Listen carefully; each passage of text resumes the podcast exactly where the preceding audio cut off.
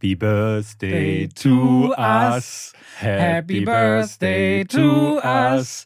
Happy Birthday, liebe zwei wie Pech und Schwafel. Happy Birthday to us. Achso. Oder so, ja. Hallo und herzlich willkommen zu einer neuen Folge. Hallo Robert. Guten Tag, David. Ihr hört es schon richtig, wir haben heute Geburtstag. Wir werden nämlich 100. Uh, wir sind eine Blue Zone damit. Eine was? Eine Blue Zone. Eine Blue Zone? Eine Blue Zone. Bitte erklär mir dieses. Hast du noch nie gehört, Nee. was eine Blue Zone ist? Nee. Äh, Blue Zones bezeichnet man die Region in der Erde, wo besonders alte Menschen angehäuft auftauchen. Ach, Kiek. Es gibt zum Beispiel Dörfer in Sizilien oder auf Okinawa oder ich glaube auch unter den Inuit. Und das sind die sogenannten Blue Zones, wo Studien auch oder Forscher auch immer hingehen, um zu gucken, was äh, haben denn diese Lebensstile gemeinsam, dass diese Menschen so alt werden. Und ich lese gerade tatsächlich ein Buch dazu. Blue Zones, ja, so nennt man das. Und wieder was gelernt. Menschen, die über viel, also da, wo viele Menschen leben, die über 100 Jahre alt sind. Ja, bei uns lernt man halt immer noch was. Das muss ich hier mal so klar sagen. Ne? So. Das sind die Trivias am Anfang. Das hier noch mal, aber das war hier nur ein Bonus-Trivia. Es Ja. gibt nämlich jetzt ein echtes. Ein Bivia. Bevor wir zur ersten, was? Ein Bonus-Trivia. Ein Bivia? Ein Bivia. Oh, guck. Noch ein Ähm, Bivia. Jetzt kommt äh, ein Wort, das du gerade erfunden hast, ist ein Das ist Bonus-Trivia. Sprefizienz, das betreibe ich immer privat. Alles klar. Ja, also Spracheffizienz. eh, Ne? das du musst aber aufpassen, weil Sachen wie Gronster sind dann zum Beispiel ein großes Fenster oder ein großes Monster. Muss man immer auch den Kontext betrachten. Ich kenne nur Möter. Kennst du das? Männerköter? Nee, Nee. ist aus Spaceballs. Was Halb Mensch, halb Köter. Ah, ein Möter. Ein Möter. Ja. Wir kommen heute zu einigen. David. Ne, Film David. Entschuldigung. hunderte Folge. Natürlich wollen wir das ein bisschen zelebrieren, indem wir ähm, über ein paar Sachen sprechen. Es wird auch ein Best-of-Outtakes am Ende geben, wo wir Mhm. euch so äh, unser äh, der Sebastian, der die Folgen für uns immer zusammenschneidet, der hat mal ein paar Sachen zusammengesammelt und wie mir aufgefallen ist, haben wir ganz schön viel derbes Zeug in den letzten Du. Ich letzten drei Jahren, drei Jahre. Zwei. Entschuldigung. Zählst du 100 Folgen, drei Jahre? Was hast denn du für eine. Ich habe das Gefühl, Wie viele du- Wochen hat denn dein Jahr? Ich, es fühlt sich an mit dir, wisst ihr, es sind nur zwei, aber mit dir fühlt sich alles an wie, ist wie ein Jahr gut mehr. oder schlecht? Ja, das kannst du aussuchen. Weiß ich nicht. Pass auf, letzte Woche habe ich mir einen kleinen Fauxpas erlaubt. Du, dir. Ja, ich weiß überraschend. Ne? Normalerweise bist du der Wie man mit in den, den Outtakes merken ja, wird. normalerweise bist du der mit den Takes, die ein bisschen komisch sind. Äh, Ich habe letzte Woche, haben wir ja über die Oscars gesprochen, unter anderem auch über die Goldene Himbeere. Ja. Und über die junge Darstellerin Ryan Kira Armstrong heißt sie aus äh, dem Feuerteufel bzw. Firestarter. Und ähm, die wurde ja dafür nominiert und ich sagte dann auch so, ja, zu Recht, die war scheiße. Und ähm, da gab es sehr viel Leserpost, die alle sehr unglücklich damit waren, dass ich das gesagt habe. Und äh, ich habe dann hinterher auch nochmal nachgedacht. Ich habe natürlich auch mitbekommen. Also, äh, halt mir fest, du hast vorher nicht so viel nachgedacht und Nee. nochmal nachgedacht. naja, in, in dem Moment hatte ich so das Gefühl, ähm, und den Punkt, den finde ich auch immer noch valide, ne, auch ob sie jetzt neun oder zehn oder 18 ist. Zwölf ist sie, glaube ich. Äh, ja, ich glaube, es ist zwölf. Aber ähm, man kann und muss auch, wenn man eine Filmkritik betreibt, dann äh, muss man alle Darsteller bewerten. Ne? Kinder werden mit Oscar ausgezeichnet, dann muss man sie auch kritisieren können. Was man aber sicherlich nicht unbedingt muss, ist sie mit so einem krassen Schmähpreis zu belegen. Und das ist ein Punkt, über den ich mir dann in dem Moment, äh, glaube ich, viel zu wenig Gedanken gemacht habe. Ähm, und da haben äh, die Leute, die mir geschrieben haben, natürlich recht. Und es gab jetzt öffentlich auch einen Aufschrei, den ich letzte Woche ja noch nicht verstanden hatte. Jetzt mittlerweile habe ich nochmal drüber nachgedacht, dachte, ne, weil ich vor allen Dingen dachte, wenn jetzt Holly, also äh, Carlys Tochter, die ja auch ab und zu Mhm. schauspielt, ne, Ja. wenn die schauspielen würde und dann so eine Nominierung bekäme, wäre ich auch angepisst als, als Vater oder generell würde ich sagen, boah, wer macht denn sowas? So deswegen. Ja gut, aber es geht ja weniger um die Perspektive der Eltern, die das quasi miterleben müssen, sondern dann die Kinder, ne? Weil die ja in so einer sehr formbaren Phase ihres Charakters Ja. sind und dann sich Mobbing ausgesetzt sehen, eventuell. Genau, und das äh, viele haben viele geschrieben, das überschreitet dann schon die Grenze zum Mobbing. Und äh, bei einer Sandra Bullock, die hinläuft und sich den Preis abholt und das mit Humor nehmen kann, ne, das ist eine 30-jährige Frau dann in dem Fall und nicht eine Zwölfjährige. Und das ist ein Punkt, den ich äh, bei dem in dem Moment mal wieder gar nicht bedacht habe. Aber äh, wie man das hier schon kennt, äh, der Mund ist manchmal schneller als das Gehirn.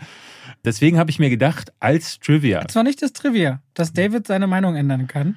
Äh, nee, als Trivia habe ich gedacht, rede ich mal heute über Kinderdarsteller. Ja. Weil ich dachte, ähm, das passt. Kirsten Dunst. das Kirsten passt doch. Dunst. Drew Barrymore. Drew Nee, Barry. nee, Äh, nee, nee, ich habe mir so ein paar. Ich mir so, Macaulay Culkin. Christian Bale. Nein, Leonardo DiCaprio. Nein. okay, ich Ich versuche. frage dich mal, weißt du, Haley Joel Osment. Entschuldigung, jetzt kannst weißt du, wer der reichste Kinderstar aller Zeiten war? Beziehungsweise der reichste Kinderstar.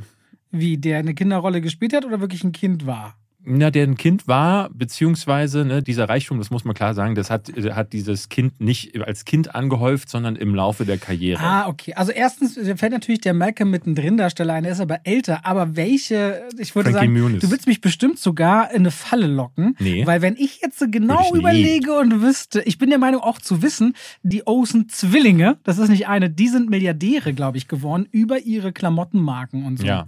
Die sind, also ich würde auf die beiden tippen, aber es sind ja dann zwei. Auf, äh, ähm, wie heißen die? Mary Kate und Ashley Olsen. Die sind auf Platz zwei. Oh, ey, komm, aber nicht schlecht. Nicht schlecht. Wie, dann ist noch, das muss ja wieder ein Mann oben sein, das ist typisch. Ne? Bestimmt ein Junge, so funktioniert die Welt. Hat Michael Jackson als Kind einen Film gedreht? Hat er tatsächlich. Nee, nicht als Kind, ist, aber als Ist Erwachsener. nicht dann dabei, ja stimmt, du hast, ein, du hast ein eigenes Video darüber gemacht, über Michael Jacksons äh, fragwürdige, genau, darüber Genau. hast du ein eigenes Video ja mal gemacht. Äh, Genau. Vorher hat er noch so ein ähm, Zauberer von Oz äh, Remake in der Hood namens The Wiz gemacht. Kenne ich den Kinderdarsteller auf jeden Fall? Du, ja, jeder kennt diesen Jeder Kinderdarsteller. kennt diesen Kinderdarsteller. Oh, und DarstellerInnen, sagen wir es mal so. DarstellerInnen. Ne, du gehst nämlich jetzt auf Mann, aber vielleicht so, ist es das ja hast du kein schon, Mann. Du hattest ja, und, aber eigentlich verdienen die doch über Serien richtig viel. Ist das nicht Series aus dem Film? Filmen? Mhm. Aus Filmen?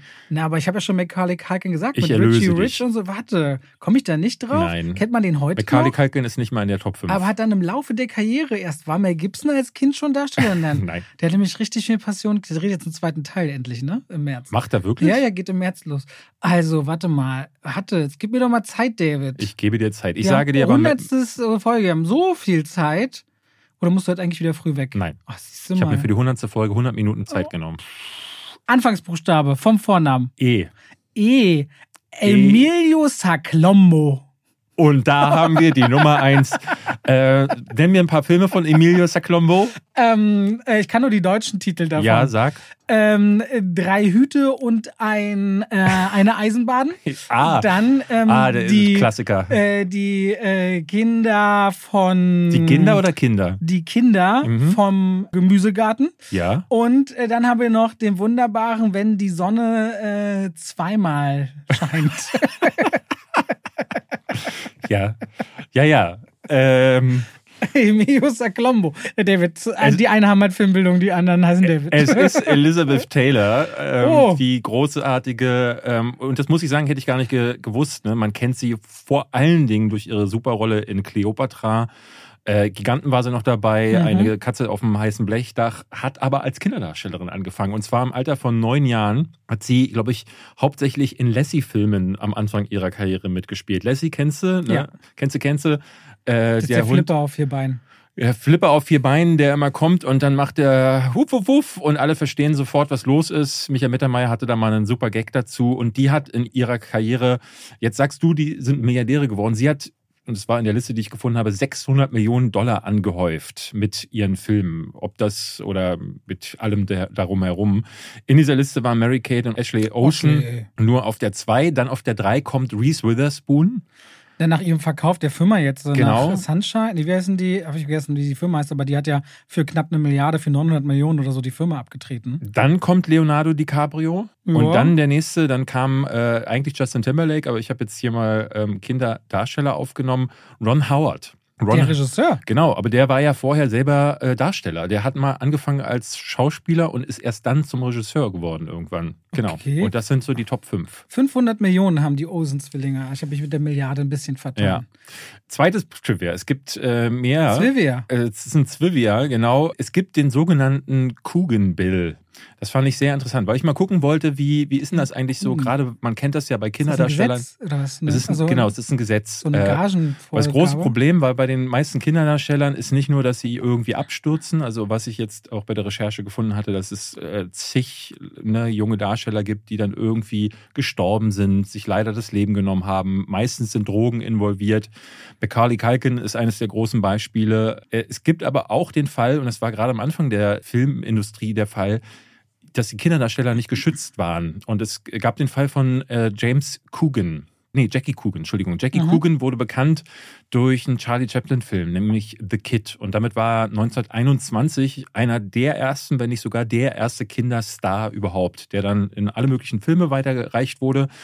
Und als er dann 18 geworden ist ähm, und sich auf seine vielen Millionen, die er verdient hatte, gefreut hat, stellte er fest, dass seine beiden Eltern alles verprasst hatten. Alles. Das ganze Geld war weg. Er war mittellos mit 18 und hat kein Geld bekommen. Und das ist dann ist das asozial? so publik geworden, dass es tatsächlich in Kalifornien wurde dann ein Gesetz erlassen, 1939, Heute heißt es das California Child Actors Bill, wurde also umbenannt. Am Anfang hieß es wirklich Coogan Bill, nachdem jetzt mittlerweile es so ist, dass es einen Trustfonds geben muss, wo Geld eingezahlt wird, damit das Kind auf jeden Fall äh, Teile dessen äh, behalten darf oder beziehungsweise zugesprochen bekommt.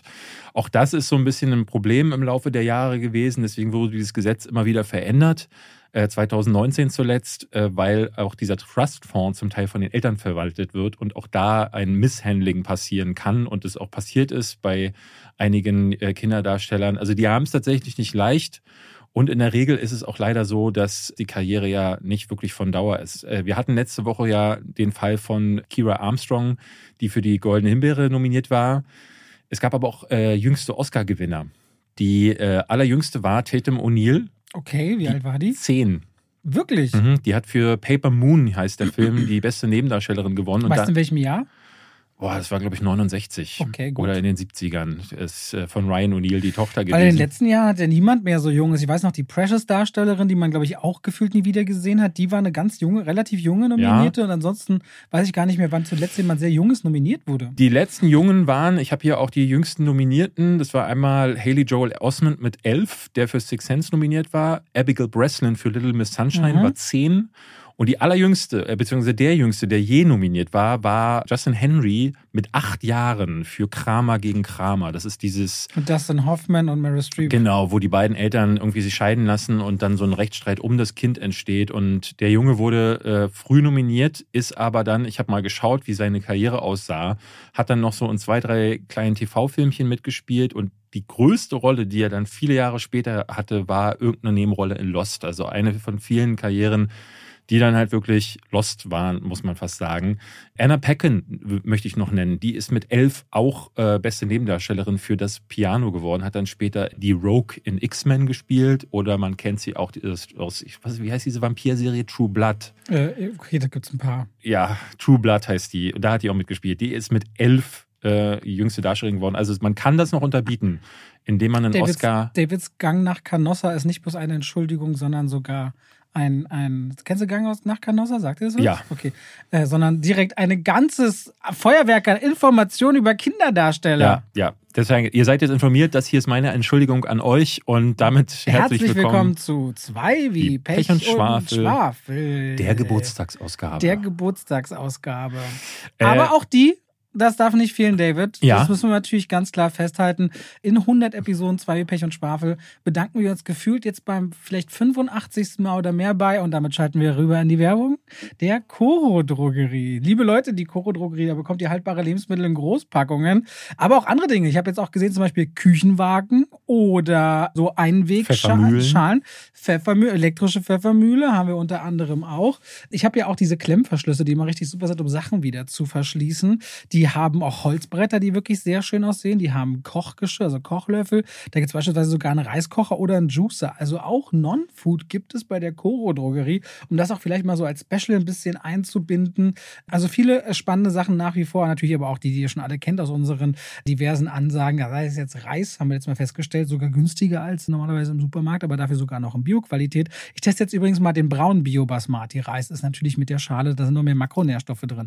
David schmunzelt dann immer so, weil ich kann ja nur staunen. Ich kann ich. euch sagen, nachher an den Outtakes ist auch von David, der versucht drin, eine Koro-Werbung zu machen. Der ist auch sehr witzig. Wenn ihr jetzt sagt, oh, Koro-Drogerie, das muss ja einen Grund haben, dass Robert und David da so lange festhalten. Bestellt er gerne mal. Probiert mal gerne aus. Wir haben so viele Zuschriften, dass die Leute sich freuen. Vor allem, nachdem sie einmal bestellt haben, bleiben sie auch dabei. Und da gibt es viel zu entdecken. Und wenn ihr beim Bestellen, beim eh schon sehr fairen und transparenten Preis, weil man kann bei jedem Produkt sehen, wann das wie teuer war, nochmal 5% sparen wollt, dann könnt ihr beim Bestellvorgang noch den Code Schwafel 5, Schwafel als Wort und 5 als Ziffer verwenden und spart dann nochmal 5% zum eh schon sehr angenehmen Preis. Und damit schalten wir raus aus der Werbung zurück zu unserem Podcast, David. Wir werden ein bisschen über unseren Podcast reden, so ein bisschen Blick, wir, wir schweifen mal zurück an unsere eigenen Gedanken, haben uns aber null besprochen. Es kann also abenteuerlich werden, aber wir haben auch wieder ein bisschen im Filmbereich Sachen gesehen, über die wir natürlich zunächst Wollen wir das zuerst machen? Natürlich, wir Natürlich. haben hier Struktur. Die Leute wollen sich verlassen. Aber dann müssen wir das so richtig machen und zwar die Frage in den Raum stellen, okay. Was du zuletzt gesehen hast. Oder willst du deine Anekdote zuerst Ah, ich wollte dir erzählen? eine kleine Geschichte von Shrinking erzählen. Hast du in die Serie schon reingeschaut? Nee, Kali und ich haben mehrfach auf dieses äh, Thumbnail geguckt, das auf Apple TV Plus hängt. Ist- drauf ist äh, Harrison Ford und wie heißt der andere? Jason Segel, Ja. den kennen viele von How I Met Your Mother Mhm. oder dem letzten Muppets-Film. Äh, und Jason Segel hat im Interview eine kleine Anekdote erzählt. Ich habe die Serie auch noch nicht angefangen zu schauen, aber ich fand die richtig süß und die wollte ich dir erzählen. Hau raus. Falls dich interessiert. Er äh, wusste natürlich, okay, Hauptdarsteller, er ist jeden Tag am Set und das Erste, was du am Set machst, ist ja in Maske und Kostüm gehen. Das heißt, es bringt irgendwie nichts, wenn du da einigermaßen ordentlich, ordentlich Klamotten dahin, ziehst du eh alles wieder aus Mhm. und dann hängst du ja den ganzen Tag hochdrapiert und ordentlich hingemacht für die Rolle darum. Also dachte er sich, na komm, ich zieh mir einfach einen Jumpsuit an. Scheiß drauf. Kein Bock, mir morgens Mühe zu geben. Aber ist ihm auch ein bisschen peinlich, deswegen geht er eine halbe Stunde vorher hin. Dann sieht ihn keiner, kann nämlich schnell in seinen Trailer sneaken, sein Kostüm anziehen und gut ist. Also Jason Siegel zieht sich seinen Jumpsuit an, kommt am Set an. Du guckst interessiert tatsächlich. Mhm, ja. Und vor seinem Trailer steht aber Harrison Ford. der will gern Text durchgehen. Und er so, scheiße, das war nicht der Plan. Und er so professionell stellt sich hin, die üben so die Lines und er merkt halt so, wie Harrison Ford ihn immer so mustert mit diesem Jumpsuit an, mit auch so komischem Muster. Und das verunsichert natürlich Jason Siegel immer mehr. Und er fragt dann irgendwann mitten so beim Proben, guckst du dir meine Klamotten an? Er so, auf jeden Fall gucke ich mir das an. Auch so, so dass Jason Siegel sich halt total geschämt hat den Rest des Tages. Am nächsten Tag kommt er ans Set, steht wieder Harrison Ford, da will wieder Text durchgehen und hat genau einen passenden Jumpsuit an. Man möchte mal gar nicht meinen, dass Harrison Ford ähm, Super cool, dass er sich einfach auch so ein Ding besorgt und am nächsten Tag quasi so auftaucht. Man möchte mal gar nicht meinen, dass Harrison Ford einen Sinn für Humor hat, weil der wirkt immer wie so ein beinharter Knochen. Auch so in Interviews, wenn man ihn sieht, da hat er immer so eine richtig miese Laune, habe ich das Gefühl. Aber dann offenbar ist genügend Humor da, zumindest unter Schauspielern. Ich hatte äh, die Tage bei Cinema Strikes Back unser? Äh, unseren Kollegen. die machen immer die eine für eine Handvoll Donuts Quizshow und sie hatten eingeladen den Schröckert, den wir eigentlich auch als Gast haben wollten, aber der Schröckert hat sich äh, nicht mehr gemeldet bei mir. Der sollte, die, es gab da die Frage, ob beide Quizpartner Filme mit Harrison Ford aufsagen könnten. Nach und nach. Sie sollten so drum wetten äh, und quasi ihr- beide sollten halt sagen, was glauben Sie, wie viele Filme Sie ungefähr aufzählen können? Und dann sollte man wie beim Blackjack sagen, ich, da gehe ich höher oder, oder niedriger. Und Das ist immer ein schönes Spiel, das können wir auch mal machen. ich, genau, soll, sollten wir auch mal machen. Das fand ich Jetzt auch nett. spontan schnell? Ähm, na, bei Harrison Ford ähm, sagte Schröckert dann 15 und ich kam direkt ins Schwitzen und dachte so, naja, okay, mit Star Wars und mit Indie kommt man schon auf eine ganze Menge. Und ich glaube, sie haben dann, sind dann auf 20 hat er sich festgelegt und 20 hat er nicht geschafft. Und jetzt dachte ich mal, frage ich dich jetzt mal direkt. Bei Harrison Ford? Würdest du Harrison Ford, nee? Also ein paar Filme kann ich dir nennen, aber nicht 20 und auch nicht 15 wahrscheinlich. Ähm. Bei Brad Pitt zum Beispiel, da würde ich versuchen, 18 zu sagen. Aber ich finde das Spiel eigentlich lustiger, wenn wir abwechselnd Titel sagen, bis einer keinen mehr bringen kann. Das finde ich eigentlich lustiger. Können wir machen. Wel- Welchen Schauspieler wollen wir Ja, nehmen? Brad Pitt. Wirst du verlieren? Ich habe gerade ein Brad Pitt-Ranking gemacht. Ich Mal, kenn- dann verliere ich mit Absicht gegen dich, aber nur damit die Leute mal sehen, wie viele Filme der eigentlich gemacht hat. Wollen wir es trotzdem machen? dann lass uns das tun. Okay, ähm, Bullet Train. Babylon. genau, rückwärts chronologisch, das wäre anstrengend. Inglourious Bastards. äh, Spy Game. Mr. und Mrs. Smith. World War Z. Thelma Louise. Herz aus Stahl. Ocean's 11. Oceans 12. Ocean's 13. Allied. Fight Club. Ähm, 7. 12 Monkeys. Moneyball. Benjamin Button. Äh, die Ermordung Ah, Jesse des James. Jesse James durch den Feigling Robert Ford. Interview mit einem Vampir.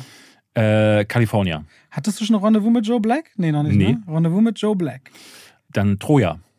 Und die Accountant ist das mit Ben Affleck. Das hieß die, äh, wo er diesen Anwalt da auch spielt. Obwohl, ich nehme erstmal hier die Kohle, The Big Short. Ja, dann sag ich äh, Burn After Reading. Dann sag ich das mit Channing Tatum, Mann, das kurze Ding hier mit Sandra Bullock dieses Jahr, der Blockbuster, wo er 10 Minuten drin. The Lost City, The Lost Lost, City, Lost ja. City. Dann sag ich 12 Years a Slave. Dann sag ich. Mm, Once Upon a Time in Hollywood. Mhm. Dann sag ich vertrauter Hat Feind. er einen Oscar gekriegt, wie spät der eigentlich ja, vertrauter Feind. Dann sag ich Sleepers. Dann sag ich. Äh, Komm, du hast schon gedacht, ich wäre schon raus, oder? Ich hätte früher gedacht, dass du raus bist, ja. Ähm, dann sag ich By the Sea. Dann sag ich. Oh, das ist. Nee, jetzt würde ich spontan. äh, gibt's- Ich würde mich noch richtig ärgern, aber ich sag jetzt mal Stopp. Okay. Ich Aber es waren bestimmt schon 20. bestimmt, ja. Ich könnte noch. Äh, Legend- Moneyball hattest du, oder? Ja, Okay. Legenden der Leidenschaft würde ich noch. Aus der Mitte entspringt ein Fluss. Äh, cool World könnte ich noch. Hatten wir Herz aus Stahl gesagt? Das hast du Fury. Hast du nicht Fury, Fury, gesagt? ja. Was hat er noch gemacht? True Romance haben wir nicht gesagt. Ja, stimmt. Ja, dann wird's murky im Kopf. Na gut. Haben wir mal gespielt Aber ja. zwischendurch. Aber das können wir heute, äh, können wir vielleicht häufiger mal machen. Ich fand das nämlich äh, sehr drollig. Aber dann kommen wir doch zu den Sachen, die wir zuletzt gesehen haben. Also Knock at the Cabin. Knock at the Cabin, der neue Sh- Shyamalan-Film, den Ja. habe ich letzte Woche in München gesehen. Da war ich auch auf der Filmwoche München. Das ist die Trade Show. Da zeigen dann die großen Filmverleiher eine ja, nicht Woche bloß lang. Die großen, auch die kleinen. Ja, Entschuldigung. Aber die zeigen dann alle ihre, ihre Filme, die sie dieses Jahr haben. Ich war ganz explizit bei Universal Pictures, die am Freitag dran waren. Das habe ich dann verbunden mit dem Termin mit Shyamalan. Die sind klassisch immer die letzten und beenden die Woche und danach Genau. gibt's immer noch so einen Essensempfang. Shyamalan war auch da und hatte dann abends auch auf der Premiere äh, sich blicken lassen. Da habe ich auch ein Foto mit hochgeladen, Mhm. was sehr interessant war, weil Leute dann immer drunter geschrieben haben, wenn der wüsste, wie du über Old gesprochen hast. Und das, was ich ganz interessant fand, war, dass Leute das dann auch so ein bisschen vermischen. Die denken dann, ähm, dass ich das nur tun würde, weil ich gekauft bin. So, man muss natürlich sagen, ne, wenn mir angeboten wird, dahin zu fahren äh, zur, zur Trade Show und äh, äh, die dann auch sagen, so, hey, würdest du ein Foto mit dem machen? Da sage ich natürlich nicht nein. So auf der einen Seite, weil äh, Shyamalan Premieren laufen ja aber auch so ab. Also auf Premieren wird ja immer geguckt. Wir sind jetzt auch Leute mit einer gewissen Reichweite oder Zugkraft Ja. und dann gibt es einen Fotoslot, einen Fototermin und dann macht das Talent, in dem Fall der Regisseur mit so und so vielen Menschen auch gerne ein Foto.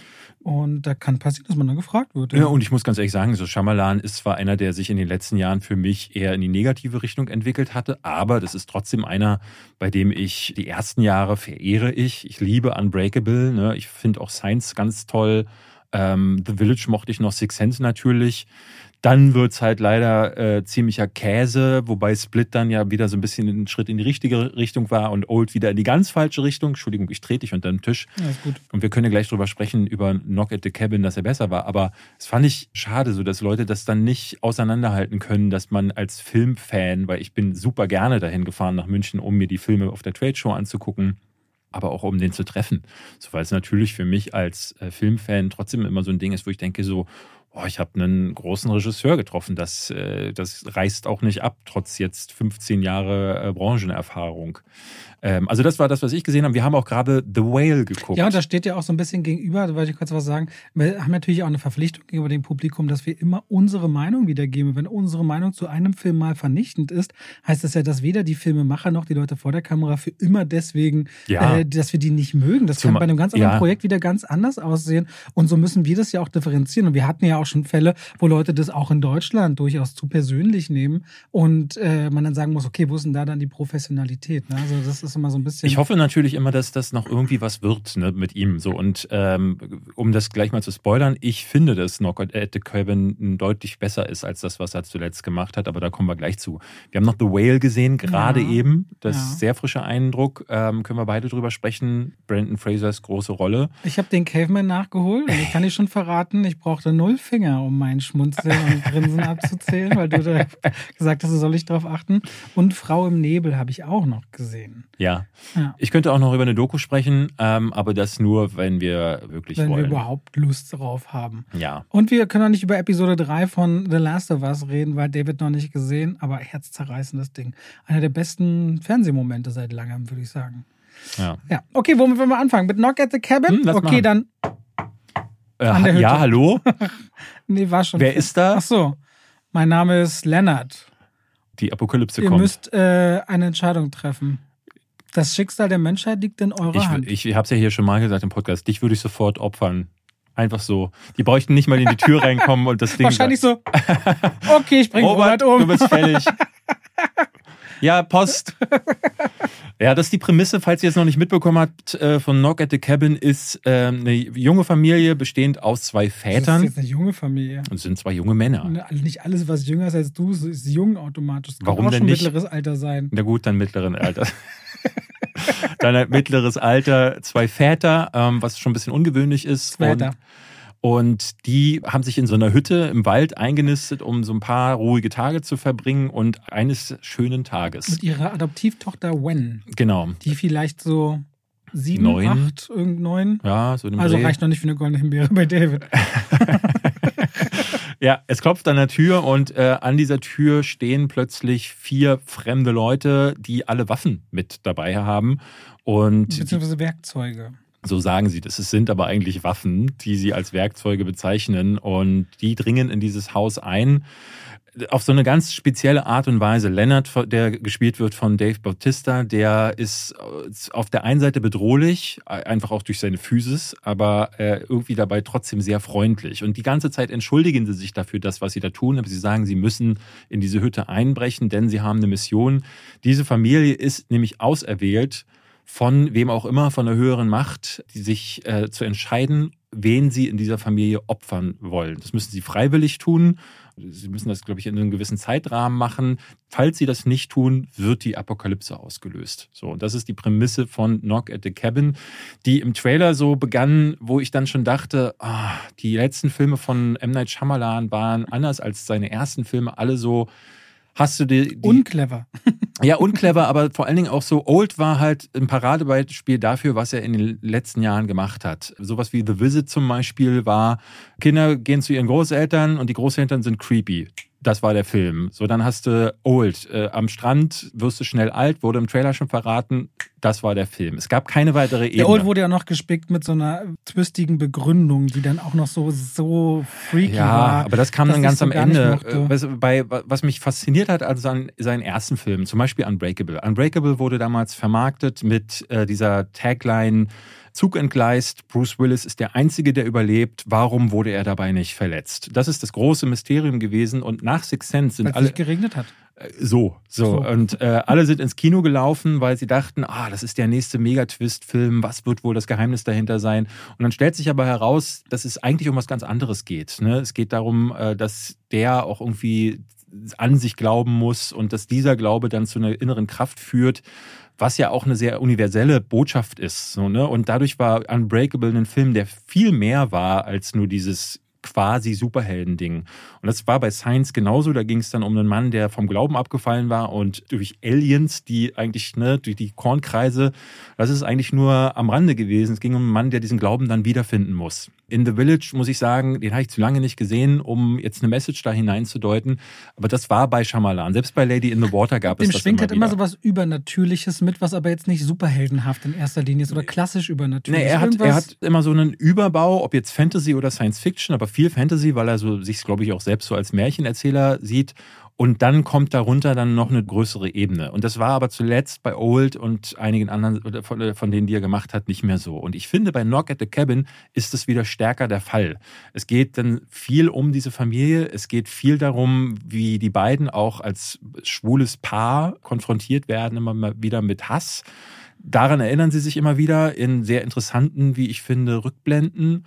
Und es geht dann eigentlich so im Anschlag dann um diese, diese Apokalypse etc. Und es geht dann auch um die Frage, wie würdest du dich entscheiden? Ne? Würdest du tatsächlich so eine Wahl treffen?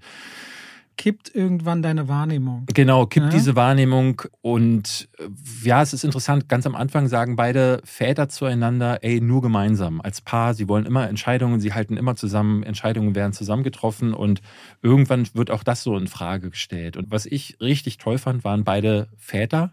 Der eine, den kannte ich aus äh, Jonathan Groff ist sowieso Jonathan Groff, genau, der aus, aus Mindhunters, glaube ich. Ne? Ja, und der ist richtig krass in der, könnt ihr euch auf Disney Plus angucken, falls ihr dort noch nicht ähm, Hamilton gesehen habt, die Ah. Musical-Aufzeichnung. Da spielt er den König so gut. Ja? Er singt auch super. Und sein Counterpart, ähm, dessen Namen kannte ich nicht und ich habe ihn als Schauspieler auch jetzt noch nicht äh, äh, im Gedächtnis gehabt.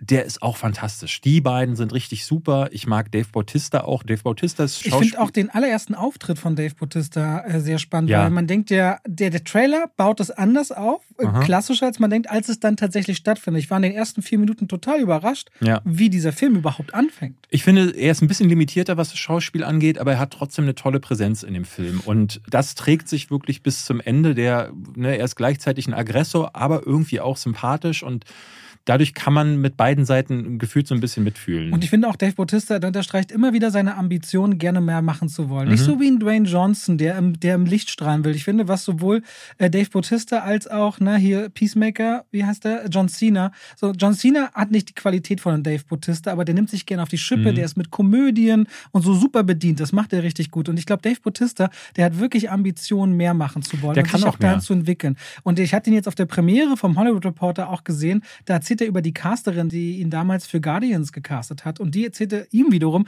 kennst du diesen und den Schauspieler? Und er sagt so, nee, kenne ich nicht der ist großartig, der kann wirklich alles spielen. Und er sagt so, er hofft, dass eines Tages jemand so über ihn reden wird. Und er betont das immer wieder, weil er will die Rolle des Drax unbedingt loswerden, weil er nicht nur für eine Rolle bekannt sein mhm. will. Und er hat große Ambitionen und ich wünsche dem das, weil gerade die Sachen, wo er auch spielt und die er so pickt, ich glaube, der ist richtig bemüht und aus dem könnte was richtig Großes werden. Nur seine Physis steht ihm halt manchmal ein bisschen im Weg. Ne?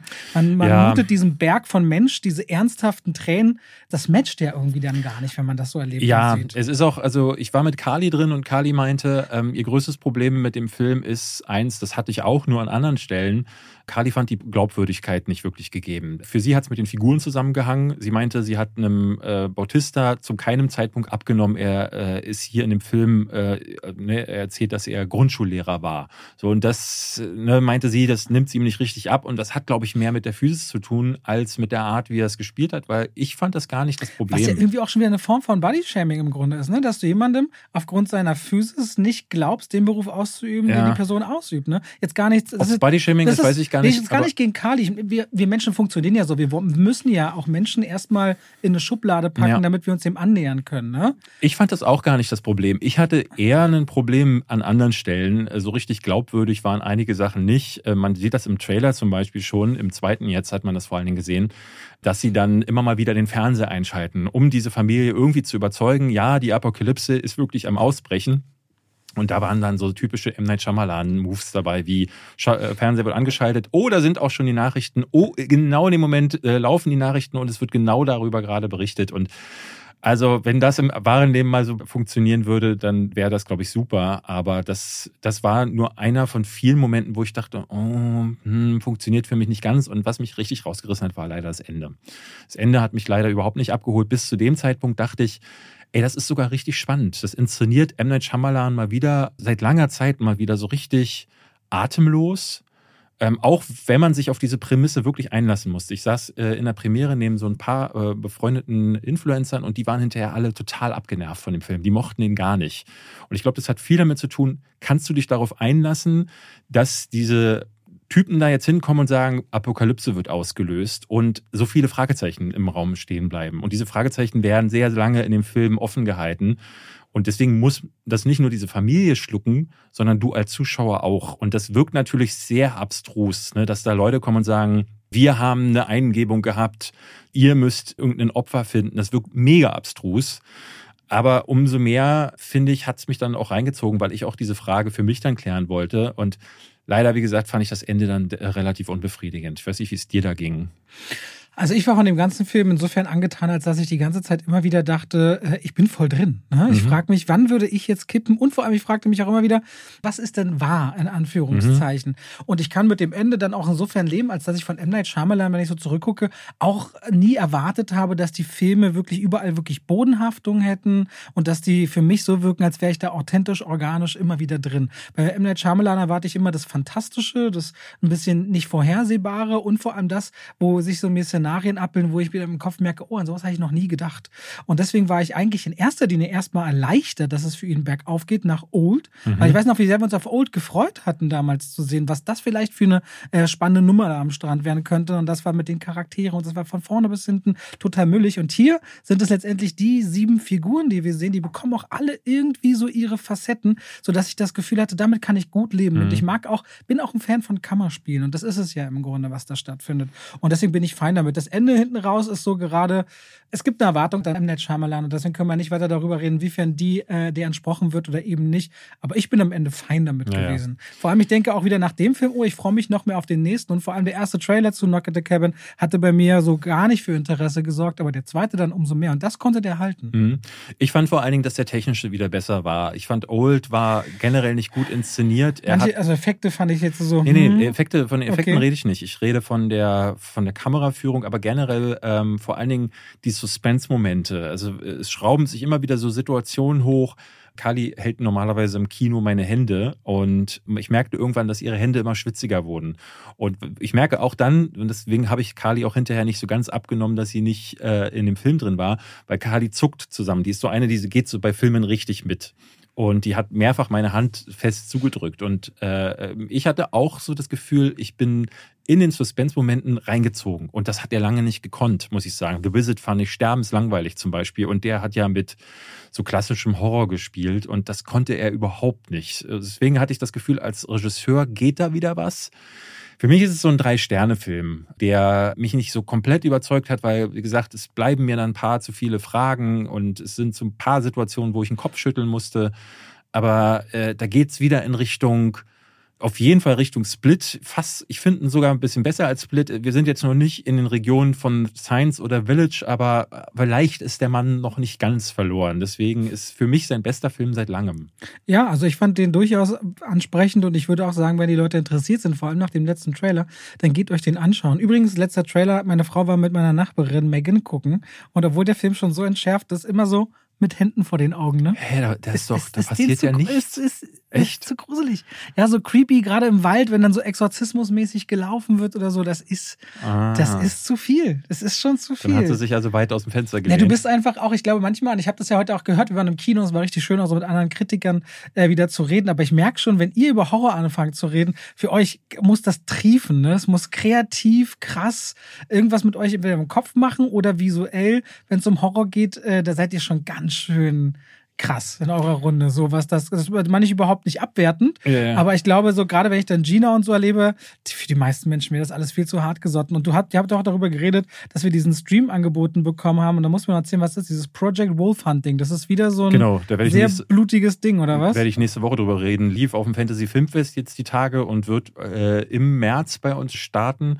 Ich habe ihn noch nicht geguckt, ähm, aber der gilt gerade so als blutigster Film des Jahres. So, Ja. Mir wurde er von Cape Light, die den vertreiben werden, angekündigt, ey, du hast doch letztes Jahr The Sadness gemacht, äh, eine Kritik. Äh, wir hätten hier wieder was, was in dieselbe Kerbe schlägt. Das ist Steffen Gerlach, der Chef von Cape Light, einer der Chefs, der er immer rumfährt und die Filme einkauft auf den Festivals. Stimmt, hast du letztes Jahr schon Mhm, erzählt. ja. Der, der hatte mich jetzt nicht angeschrieben, aber äh, ja, das gilt so als Blättergranate, aber eher so in die Richtung, ich weiß nicht, ob du den gesehen hast bei Netflix, The Night Comes for Us. Nein. Ist so ein bisschen wie du Raid, nur halt super brutal. Somit, sie reißen sich die Münder auf und äh, brechen sich Finger und reißen dann aber die Finger auch noch ab und hast du nicht gesehen. So, wollen wir weitermachen? Bitte, Wollen wir über The Whale sprechen? lass das tun, ja. Den harten, den harten Shit jetzt gleich als erstes. Als zweites. Hm. Ähm, The Whale. Äh, Das ist der Film, für den Brandon Fraser seit einigen Monaten schon gefeiert wird. Das ging ja auch so ein Video auf Social Media rum mit Standing Ovations, wo man auch sieht, wie er richtig emotional angefasst ist. Hat er jetzt auch bei den Screen Actors Guild äh, oder Critics Choice, ich weiß nicht, irgendwo hatte er gewonnen und hatte dann Ja. auch so eine ganz tränentriefende Siegerrede. Ich würde gehalten. auch vermuten, also ich würde sagen, er kriegt den Oscar für die Performance in The Ich bin mir Whale. unsicher, ehrlich gesagt. Erzählt wird die Geschichte von Charlie. Charlie ist ein Mann, der wiegt vielleicht, ich würde sagen, 250 Kilo. 240, ja, 240 hätte ich gesagt, ist ja auch egal, die 10 Kilo sieht man Ja. nicht. So, der wiegt 250 Kilo plus. Charlie hatte auf jeden Fall bessere Zeiten in seinem Leben. Charlie hat äh, seine Frau und seine Tochter verlassen, schlichtweg, weil er homosexuell ist und sich in einen Mann verliebt hat. Er selbst äh, unterrichtet Englisch, beziehungsweise uns wäre es dann Deutschunterricht und er ist aber einsam seit einiger Zeit. Er scheint da eben auch, es scheint etwas passiert zu sein, was ihm auch den Boden unter den Füßen weggezogen hat. Und ist, er war schon noch nie wirklich schlank. Der wird auch schon früher seine 120 Kilo auf dem Rippen gehabt haben, aber hat sich nochmal weit über 100 Kilo draufgefuttert und das im Grunde selbst nicht mehr lebensfähig. Hat jeden Tag eine Pflegerin, die vorbeikommt, sich um ihn kümmert, äh, mit der auch so eine Art Freundschaft entsteht und er beschließt, weil man auch so ein bisschen merkt, wie lange wird denn der noch ungefähr leben? Er will eigentlich mal Kontakt zu seiner Tochter aufbauen, die er seit acht Jahren nicht mehr gesehen hat und beschließt Kontakt mit der aufzunehmen, die dann auf einmal in der Tür steht, genauso wie auch zufällig jemand, der eigentlich als Missionar unterwegs ist, vor der Tür steht. Und mit diesen verschiedenen äh, Menschen kommt er dann regelmäßig in Kontakt und gibt immer noch seinen Unterricht in seinem Zimmer oder in seiner Wohnung, wo er sich im Grunde aber nicht weiter bewegen kann als zum Bad und wieder zurück zu seiner Couch. Und das ist das neue Kammerspiel von Darren Aronofsky. Mhm. Ein großer Regisseur, wo jetzt viele wahrscheinlich nicht zuletzt war Mother oder Black Swan oder solche Sachen im Kopf ja, Im Grunde am besten vergleichbar mit The Wrestler, mhm. nur mit weniger Wrestlern und mehr dicken Leuten. ähm, ja. Oder eigentlich ist es ja nur eine sehr übergewichtige Person. Ja. Den haben wir jetzt gesehen vor drei, vier Stunden, als wir den Podcast aufnehmen. Und ich muss sagen, also mir hat dieser Film ganz schön das Herz rausgerissen. Ja. Also ich war sehr berührt. Ich war sehr, sehr, äh, wirklich auch geweint im Kino. Ich dachte auch so, das hat mich so berührt, äh, weil das teilweise, das ist ein sehr trauriger Film. Das ist ein absolut spaßbefreiter Film. Es ist ein sehr ehrlicher Film, der öfter immer noch mal zu sehr, da wird David sicher gleich was zu sagen, es noch schlimmer macht, als es vielleicht ohnehin schon ist aber der sich, und das ist natürlich auch ein Thema von mir, ganz viel mit Leidensdruck beschäftigt. Ne? Also mit Leidensdruck, mit Übergewicht, wie ist es? Es gibt viele Menschen da draußen, die können vielleicht gar nicht verstehen, wie man ein Problem haben kann mit Nahrungsaufnahme oder ein gestörtes Verhältnis mhm. dazu. Und dann wieder ganz viele, die wissen ja im Grunde, was emotionales Essen ist und wenn daraus vielleicht sogar Fresssucht werden kann. In den USA gab es Berichte davon, dass in den Kinos an den unmöglichsten Stellen immer wieder Lacher äh, kamen vom Publikum, wo dann nicht ganz klar ist, ob das Publikum lacht weil man irgendwie den Schrecken dann auch nicht anders verarbeiten kann oder weil sie halt, ne, weil Brandon Fraser zeigt sich halt super verletzlich auch. Klar, er hat ein Fettsuit an im Film, aber er zeigt sich von der Seite. Im Film fällt immer wieder das Wort äh, disgusting und ich glaube, das kommt bei vielen im Kino, die den schauen, zumindest beim jungen Publikum hatte ich das Gefühl, dass da das leider in die falsche Ecke äh, schlägt. Wir hatten in der Pressevorführung auch eine Dame, die immer wieder gelacht hat, an Stellen, wo ich dachte, wie kannst du jetzt bloß lachen? Ja, da ja, weiß krass. man auch, dass jemand, ich wünsche allen Menschen da draußen, dass sie überhaupt keine Sucht haben. Ne? Also eine Sucht ist immer ernst zu nehmen, aber keine, die den Leuten die Lebensqualität kostet. Also keine Sexsucht, Drogensucht, Alkoholsucht, Nikotinsucht, Spielsucht oder Fresssucht oder was es dann noch alles gibt. Aber dieses Gefühl, eine Süßigkeit anzugucken und zu wissen, dann findet ein Kampf statt zwischen dem Verlangen Verlangen und, und dem immer ständig besser wissen, was richtig ist, kann so ausmergelnd sein. Und vor allem auch zu dick zu sein, ist etwas, was die Menschen auch sofort sehen können. Ne? Aus 100 Metern Distanz können, kannst du schon sehen, oh, da kommt vielleicht ein übergewichtiger Mensch. Und sofort wirst du auch in eine Schublade gesteckt als jemand, der sich vielleicht nicht im Griff hat, der nie Ordnung herrscht. Ich bin ja ein sehr gutes Beispiel, finde ich, für jemanden, der ultradiszipliniert sein kann, immer gut vorbereitet, der ein guter Freund sein kann, der erfolgreich im Grunde ja auch ist. Aber mein Leben lang habe ich zum Beispiel mit dem Übergewicht zu kämpfen, weil das im mhm. Grunde wahrscheinlich auch irgendwo mein Ventil ist ne, für Leidensdruck. Weil Essen, das verurteilt einen nicht. Das tut immer gut, schafft sofort ein Gefühl der Zufriedenheit. Und das gelingt mal besser oder mal schlechter, das in den Griff zu bekommen. Und wenn man dazu dann zum Beispiel auch noch gemobbt wird oder sich selbst sogar, und das ist ja das, was dann früher oder später oft passiert, die Selbstliebe abhanden kommt und in so einen vielleicht auch selbst Hass umschlägt und man sich selbst nicht attraktiv findet. Es kann ja passieren, dass man regelrecht seine menschliche Hülle hasst. Das sind hochtraurige Themen. Und da muss ich sagen, by the way, das hat mich immer wieder sehr, sehr krass erwischt und vor allem dann ist es auch noch die Kombination einer Tochter-Vater-Geschichte und letztendlich verbirgt sich ja da auch noch mal drin äh, ganz viel Wut und nicht vergeben können und also mir hat's richtig den Boden unter den Füßen weggezogen und irgendwie auch das Herz gebrochen, diesen Film zu gucken. Ich werde den bestimmt noch mal sehen. Das ist für mich eine der besten schauspielerischen Leistungen seit ich würde fast sagen, Jahren von Brandon Fraser. Oder sagen wir mal zuletzt ein Anthony Hopkins, nach Anthony Hopkins, der Vater. Ja. Ich würde sagen, das und dann ist es jetzt für mich Brandon Fraser äh, als nächstes. Ich habe den immer unglaublich gerne auch als Kind gesehen und als Jugendlicher. Ich freue mich total, den überhaupt mal wieder auf einer Kinoleinwand zu sehen. Ich fand das einen sehr tollen Film also toll in ganz großen Anführungszeichen, die haben mich wahnsinnig berührt. Also das äh, auch so typisch A24, so ein Studio, was immer auch besondere Stoffe umsetzt, komplett in 4 zu 3 gefilmt. Der Film auch, um dem wieder noch so ein bisschen künstlerischen Anstrich zu verleihen. Und ein richtig gut geschriebenes Ding. Ja. Ich habe mich da leider wiedergefunden und auch mit meiner eigenen Ängste und Sorgen, nicht in dem Ausmaß, ne? ich ja kein 250 Kilo Mensch, aber ich habe mich mit Dingen konfrontiert gesehen, mit denen ich mich auch tagtäglich konfrontiert sehe und das schon seit langer Zeit und das glaube ich, das kann ich nicht ignorieren dann bei so einer und da werde ich auch bei meiner eigenen Kritik viel drüber reden, weil das ist wichtig, den Leuten klarzumachen, man ist nicht alleine. Das hatte ich jetzt bei The Sun auch, wenn ich über Depressionen redet, dass man den Leuten auch sagt, das ist wichtig, dass wir uns darüber austauschen, weil inzwischen ein Drittel der Weltbevölkerung früher oder später adipös sein. Das ist kein Phänomen, was nur ein paar Millionen Menschen betrifft. Das emotionale Essen, das ist fürs Krankensystem, für die Menschen, das ist die große Epidemie oder Pandemie, die äh, sich immer weiter ausbreitet seit Jahrzehnten. Naja, es hat was Selbstzerstörerisches ähm, und Brendan Fraser sagt das im Film auch sehr kurz, muss man sagen, weil es gibt nicht viele Erklärungen. Er sagt dann, es gab etwas, was passiert ist ähm, und das hat dazu geführt, dass er ist. Es wird aber nicht weiter darauf eingegangen. Der Film zeigt eigentlich so einen Ausschnitt an so einem Punkt, wo er schon wirklich so ganz am Boden ist, wo der Körper zerstört ist, wo auch seine Seele dadurch zerstört ist und ähm, zeigt auch so ein bisschen den Einfluss, den das auf sein sehr geringes Umfeld hat ähm, und wie er damit umgeht. Schafft auch diese Metapher zum Moby Dick, der Kampf gegen so einen übermächtigen Wal ja. und den Menschen. Ich persönlich, ich saß im Film und merkte, dass so ein paar Sachen bei, bei mir passieren. Auf der einen Seite war ich sehr angestrengt vom Film. Es wirkte für mich wie so ein Actors-Film. So eine Person ist der Hauptdarsteller, ist wieder sehr transformativ, hat einen Fatsuit an. Ähm, Brandon Fraser ich muss sagen, wenn ich den vergleiche mit dem, was Colin Farrell gemacht hat in Banshees of äh, eine Rolle, die auch auf ungefähr Platz zwei, dann gibt es ja noch äh, Austin Butler, der mit äh, Elvis auch hochgehandelt wird für den Oscar. Ich sehe Colin Farrell für mich vorne, weil der nuancierter spielt. Ich finde, in Banshees of Inisherin zeigt er alle Facetten generell zeigt er als, als Schauspieler auch viele Facetten. Der hat letztes Jahr in Pinguin, den Pinguin in The Batman gespielt und äh, war, ist in dieser Maske völlig verschwunden, muss ich sagen. Und in Banshees of Inisherin ist er traurig, lustig, ist er dumm, ist er wütend und das alles spielt er da sehr glaubhaft. Und ich finde, Brandon Fraser fällt in dem Film hauptsächlich dadurch auf, dass er keucht, schwitzt und hustet.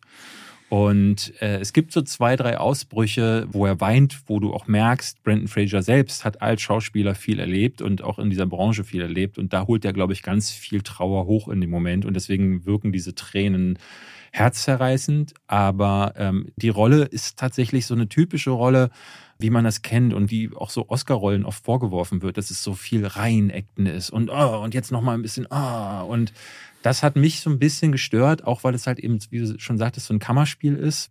Das bewegt sich nie aus dieser, aus dem Zimmer heraus. Also die Kamera. Aber das finde ich halt gerade so besonders. Und dieses 4 zu 3 Format engt dich ein. Und dadurch, dass man da bleibt, zeigt es, wie klein der Bewegungsradius von so einem Menschen dann wird. Ich rede jetzt nur über diesen Aspekt des Films. Vom Unterhaltungsgrad äh, spreche ich da jetzt einfach mal. Ich fand, es ist sehr theatralisch. Also es wirkt dadurch, weil es eben nur in einer Location ist, wie ein Theaterspiel auch da im Vergleich, The Father hat für mich als Theaterspiel, auch weil es vorher ein Theaterspiel war, deutlich besser funktioniert, ähm, weil es da besser geschrieben war. Ich fand die Dialoge zum Teil sehr aufgesetzt. Gegen Ende wurden sie sogar wirklich plakativ, ähm, weil sich die Figuren dann Dinge sagen und wie sie es sagen, die ich manchmal nicht ganz glaubwürdig fand. Und ich hatte ein Problem damit, wie dieses Übergewicht ist gefühlt, so war es bei The Wrestler ja auch schon, da ging es ja auch um so eine Vater- äh, Tochtergeschichte. Und hier ist es auch wieder so, dass diese Vater-Tochter-Geschichte im Zentrum steht. Man möchte fast meinen, dass äh, Darren Aronofsky da ein Thema mit hat.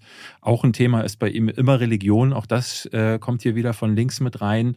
Und so ist dieses starke Übergewicht passiert dann eigentlich nur am Rande. Und ich sehe ihn dann ächzen und kotzen und fressen, aber ich habe dann doch nicht genügend über ihn als, als Menschen und über diese Störung vielleicht äh, erfahren. Und ich habe gemerkt, dass ich wütend wurde irgendwann. Ich wurde wütend, ähm, weil es mit mir was gemacht hat. Ähm, das hatte dann aber ich wollte erst wütend auf den Film sein, merkte dann aber, ah nee, Moment, das lösen gerade die Figuren auf, weil er auch als Mensch in dem Film reagiert auf eine Art und Weise, die ich unverantwortlich finde. Ne, also er ähm, weiß, dass er, wenn er so weitermacht, sterben könnte und zieht dann seine Tochter zu, äh, zu sich ins Leben und all die Personen in seinem Umfeld zieht er in so eine Situation mit hinein. Ne? Er ist ja auf so einem Pfad der Selbstzerstörung. Und was mich wütend macht, ist, und das erinnert mich wahrscheinlich auch so ein bisschen an mich selbst und meine eigene äh, Geschichte, du neigst sehr schnell dazu, auf diesem Pfad der Selbstzerstörung andere Leute mit reinzuziehen. Und die haben da nichts zu suchen. Wenn du äh, dich selbst zu Tode fressen willst oder in Drogen ertrinken möchtest oder in Alkohol oder was auch immer, dann mach das. Das ist dann deine Entscheidung, die du als erwachsener Mann getroffen hast oder Frau. Aber wenn du andere Leute dann auch mit reinziehst, weil du nicht alleine sein willst auf deinen letzten äh, äh Schritten, das ist dann leider scheiße. Aber ist das nicht die Erkenntnis eines Menschen, der das geschafft hat, davon wegzukommen? Mag sein, ja, aber das ist, äh, das hat der Film in mir ausgelöst. Ich bin dann, merke dann auch so, ich will dem Film das gar nicht übel nehmen, weil das ist ja sicherlich ein Gefühl, was Darren Aronofsky auch erzeugen möchte. Ne, und was das erzeugen kann. So richtig sicher bin ich mir manchmal nicht, ob solche äh, Subtexte dann äh, ne, auch von von jedem wahrgenommen wird und ob das für andere dann nicht fast so wirkt, so wie, oh Mensch, ist ein guter. ähm, aber man kann ja viel hineininterpretieren und dafür sind diese Filme ja auch da. Das heißt, der Film hat durchaus was mit mir gemacht. Aber ich fand ihn auch immer wieder sehr anstrengend, weil, das hatte ich am Ende auch gesagt, für mich wirkte er viel wie Misery Porn. Die ganze Zeit ist es eine sehr bedrückende Atmosphäre. Alles ist schlecht. Ne, das Color Grading ist extrem entsättigt, es regnet die meiste Zeit und ähm, man guckt einem Mann irgendwie dabei zu, wie er sich selbst zugrunde richtet und das ist schwer auszuhalten. Und ich hatte am Ende, kam ich raus und dachte, was hat mir das jetzt mitgegeben? Ich habe im Grunde nicht viel über sein Übergewicht erfahren, bis auf die Tatsache, dass er äh, ab und zu ein paar Postkartensprüche in die Kamera sagt, wo er dann sagt, du musst an nicht glauben. Ist nicht viel mit bei rumgekommen, hatte ich das Gefühl. Okay, ich habe jetzt ich hab noch ein paar Gedanken dazu, nachdem genau. du was gesagt Hau die hast. raus. Ähm, das eine ist, äh, du sagst, er zieht so viele Leute mit rein. Ich meine, nachdem ich den Film gesehen habe, im Grunde aktiv zieht er eigentlich nur eine Person mit rein. Der Rest ergibt sich entweder durch die Vorgeschichte bis dahin, dass schon Leute in seinem Leben sind, ja. oder Leute auftauchen, die eigentlich wiederkehren, weil sie glauben, sie müssen jetzt hier Hilfe leisten. Und er gar nicht das einfordert. Das würde ich so ein bisschen. er zieht äh, seine Tochter auf jeden Fall mit rein. Genau, da sage ich. Eine genau. Person zieht er mit rein, aber auch, weil er sich so sehr hasst, dass er sagt, eine Sache will er wenigstens noch gut machen, bevor er geht. Die Absicht aus seiner Sicht ist wahrscheinlich eine andere als die, die man von außen sieht. Dann gibt es so Szenen, weil du sagst, man sieht so wenig, wie er spielt. Ich finde eigentlich ganz oft, wenn immer ihm, wenn ihm zum Beispiel was auf den Boden fällt, allein der Blick zu wissen, ich kann mich da jetzt nicht runterbewegen das schaffe ich einfach nicht. Diese mhm. Machtlosigkeit immer wieder, auch dieses ständige Enttäuschtsein und sich das, und das Flüchten dann in die Lyrik, weil das eine andere Welt ist und andere Geschichten sind, äh, wo man vielleicht sich wieder frei fühlt, als würde ein so schwergewichtiger Mensch nochmal schwimmen können, mhm. wo man das Gewicht im Wasser nicht spürt. Ich finde das so super stark metaphorisch immer wieder erzählt. Ich fand das komplett total ergreifend, was er da darbietet. Und ich wollte darüber reden, dass du sagst, man erfährt nichts über sein Übergewicht. In einem anderen Film, wo Leute starken Alkoholismus haben oder Drogen Drogenkonsum wird ja dann oft auch der Alkoholismus selbst nicht nochmal wahnsinnig äh, in den Vordergrund gestellt. Und das fand ich, macht gerade diese Sucht, das macht es so interessant, diese Fresssucht ist so offensichtlich, dass man viel mehr Druck verspürt, darüber was wissen zu wollen, als über Leute mit einem Alkoholhintergrund, wo die Sucht den Alkohol der Spielsucht ist. Aber Fand ich halt ein guter Vergleich wäre ähm, ein Film, mit dem ich auch immer meine Probleme hatte, Leaving Las Vegas. Ja, da wird's, genau. Äh, hat er aber einen Oscar gekriegt? hat einen Oscar bekommen, ne, spielt er sich auch die Seele aus dem Leib, ist aber einer, den, wo ich wirklich sagen muss, den habe ich damals geguckt, dachte so, mhm, und äh, würde den mir auch nie wieder anschauen, weil ich den einfach, ich weiß nicht, ob es damit zu tun hat, dass ich da auch dann meine Augen ein bisschen vor verschließen möchte oder äh, dass ich mit dem Thema äh, nichts zu tun haben möchte, ne, weil man vielleicht dann Sorge hat, so, oh, vielleicht macht das zu viel mit einem. Aber ich fand den auch damals du guckst einem Mann beim Sterben zu und das ist nicht besonders unterhaltsam. Es ist aber auch nicht besonders facettenreich. Also, ne, wenn ein Film mich schon nicht unterhält, äh, dann möchte ich zumindest in den Zwischentönen mehr sehen. Hier ist es jetzt noch am ehesten, wo man sagen muss, äh, das Schauspiel, an dem man sich festklammern kann, wenn man sagt, so, okay, ich will jetzt einfach mal mega Schauspielleistung für zwei Stunden haben. Aber ich würde mir The Whale nie wieder angucken. Vielleicht mhm. auch, weil Essstörungen auch bei mir natürlich wir haben ja nie darüber gesprochen, möchte ich auch jetzt nicht, aber sind für mich auch ein Thema gewesen. Und ich weiß, dass man ausbrechen kann aus dieser Spirale. Klar, so. das ist das. Aber die Erfolgsquoten sind natürlich auch gar nicht so hoch bei sowas und brauchen viele Versuche. Ja, und äh, das will ich dem Film auch gar nicht anlassen. Der hat eine andere Agenda, aber ich weiß nicht so richtig, was die Agenda ist. Was will The Whale eigentlich? Dann will ich noch was ganz anderes sagen, und zwar zu Colin Farrell. Ich habe das Gefühl, dass in Banshees of Inisherin, diesen Podrick Sullivan, den er spielt, dass das gar nicht mal so weit weg ist eigentlich von der Rolle, die er in Brügge sehen und sterben spielt. Ne? Da ist er auch so ein bisschen der etwas kulturinteressierte der von beiden Seiten durchaus etwas äh, einfacher gehaltenere und der auch kindlichere. Und ich finde, ich erkenne vieles immer in dieser Figur wieder, die ich schon in Brügge so ein bisschen erlebt ja, habe. Ja, wobei das, der Film Switcher an Benches of Inisherin, da, was der ja so, so clever macht, ist, dass Brandon Gleason am Anfang so ein bisschen der Antagonist ist, ohne wirklich einer zu sein, sondern der sagt, ich will mit dir nicht mehr befreundet sein und ist dann dabei auch so krass zu Colin Farrell, ohne auch Erklärungen zu geben für weite Zeiten, dass du in deinem Kopf als Zuschauer ihn so ein bisschen zum Antagonisten machst. Das switcht dann aber. Und dann wird Colin Farrell äh, gefühlt zu dieser Person und ne, das ist nicht nur sehr ambivalent, ich finde, das ist viel Facettenreichtum in der, in der Rolle. Der spielt das alles richtig königlich. Also deswegen finde ich den besser, aber das, wir müssen uns jetzt nicht darüber unterhalten. Beides ist großartig. Ich kann mit dir noch über einen Film reden, der vielleicht noch besser ist als die beiden. Äh, Caveman. du hast es vorhin schon angedeutet, du, du, du musstest nicht lachen. Also das ist ja nun zwei Punkte habe ich ihm gegeben. Mhm. Äh, das richtige Scheiße. Also Krass, ne? Caveman basiert auf einem Theaterstück von 1991 und Bobby arbeitet im Autohaus eigentlich unglücklich. Ehe geht so ein bisschen die Brüche und er hat aber die Chance gerade seinen großen Stand-up-Comedy-Abend bei einem Open-Mic-Abend zu haben und trifft aber auf den Caveman in seinem Lieblingsgerät, den Fernseher. Das ist eine Höhenmenschen-Version von ihm, die ihm erklärt, was der Unterschied zwischen Mann und Frau ist. Und dann dürfen wir uns 100 Minuten lang die Klischees um die Ohren hauen, Männer und Frauen. Dann hat der Mann ein Riesenproblem mal und steht dann in der Boutique von Guido Maria Kretschmer, der fürchterlich spielt, genauso wie Thomas Hermanns fürchterlich spielt als Stargäste und sagt, ich kann nicht shoppen. Und da soll man dann lachen. Der Mann greift niemals in die Handtasche der Frau, weil sich dort alles wiederfindet. So alte Klischees. Eine Menstruationstasse, muss man wirklich erklären, was eine Menstruationstasse ist, für ein Shotglas zu halten. Und, und, und. Und keine dieser Figuren in Caveman, allem voran Wotan Wilke Möhring, funktionieren mhm. überhaupt als Wesen, als Charakter nichts davon. Also das ist auch, ich habe meiner Review wirklich 15 Minuten lang zerfetzt und das mache ich eigentlich überhaupt nicht gerne. Da war ich richtig wütend auf diesen rückständigen Humor, diesen wirklich jahrzehntealten Humor. Nichts daran wirkt modernisiert, als wäre dieser Film wirklich auch vor 25 Jahren gedreht worden. Hattest du mir das erzählt, dass äh, die, wie hieß die, Laura oder Lara Tonke. Lackmann? Achso, Laura, äh, nee, habe ich die nicht Die Regisseurin, irgend, ja, Laura Lackmann. irgendwer hatte mir neulich erzählt, dass die Regisseurin sagte, sie hätte diesen Film extra angenommen, weil sie das Ganze mal aus einer moderneren Perspektive, ihr sei natürlich bewusst, dass der Film ein paar Jährchen auf dem Buckel hat, aber sie wollte das Ganze ein bisschen frischer erzählen. Und du guckst den Film und denkst so, wo? Wann? Wie? Das, das ist auch in einer Aneinanderreihung von Sketchen in einer Rahmenhandlung auf einer Bühne und dann eingestreut, gerne noch so mit Soundeffekten wie bei ganz billigen Comedy-Shows von vor 20 ja, Jahren. Und Moritz bleibt treu ist so scheiße, der ist so schlecht auch. Der hat kein Comedy-Timing. Mir hat ein paar Leute geschrieben, nee, der ist in manchen Comedy-Rollen auch super. Ich erinnere mich an keine, aber mag ja sein. Aber Na, in Lamborg, dieser Rolle. sowas in die Richtung meinen Sie dann bestimmt. Aber ja, aber das sind ja schon diese typischen Komödien, die eigentlich keine sind, sondern da entsteht der Humor durch die mhm. Situationskomik. Hier soll der Humor ja durch Punchlines entstehen, die er zum Teil, ne, er macht es ja wie einen Mario Barth, dass er zum Teil auf der Bühne steht und sagt so, ja, meine Frau, die bemisst meine Zeit in, in Zeit, wo ich was vergessen habe. Haha, alle lachen und ich dachte so, oh Gott, ich will sterben, das ist ja furchtbar. Das ist wirklich krass. Also, und mir hatten auch ein paar Leute geschrieben, die den gesehen haben, die meinten, die sind in die Sneak hm, Preview Ganz viele sind aus der Sneak rausgegangen. Und das haben sie kaum ausgehalten.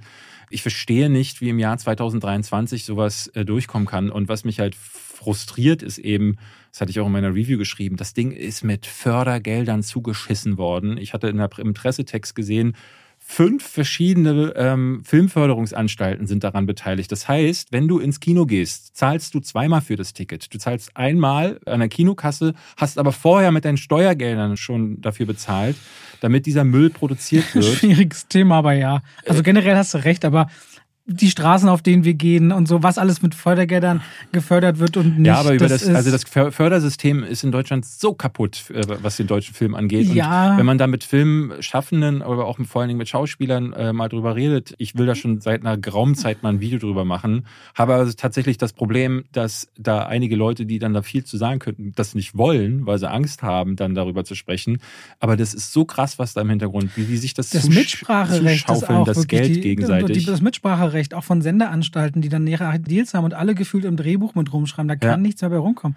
Ich meine, das ist doch ein klares Statement. Caveman macht irgendwie die Hälfte der prognostizierten Zuschauerzahlen am Startwochenende und die Streamer, wo die Akteure freie Hand bekommen, kriegen sowas wie im Westen nichts Neues hin, was dann neunmal Oscar nominiert ist. Ja. Ich meine, wo geht diese Reise hier hin? Ne? Ich habe mich gestern mal wieder in der Tagesschau live im Fernsehen verirrt und habe davor deswegen den Werbeblock gesehen, wo sie natürlich Werbung über ihre kommenden Sendungen machen und Krimis und so. Und das sieht alles so schlecht aus.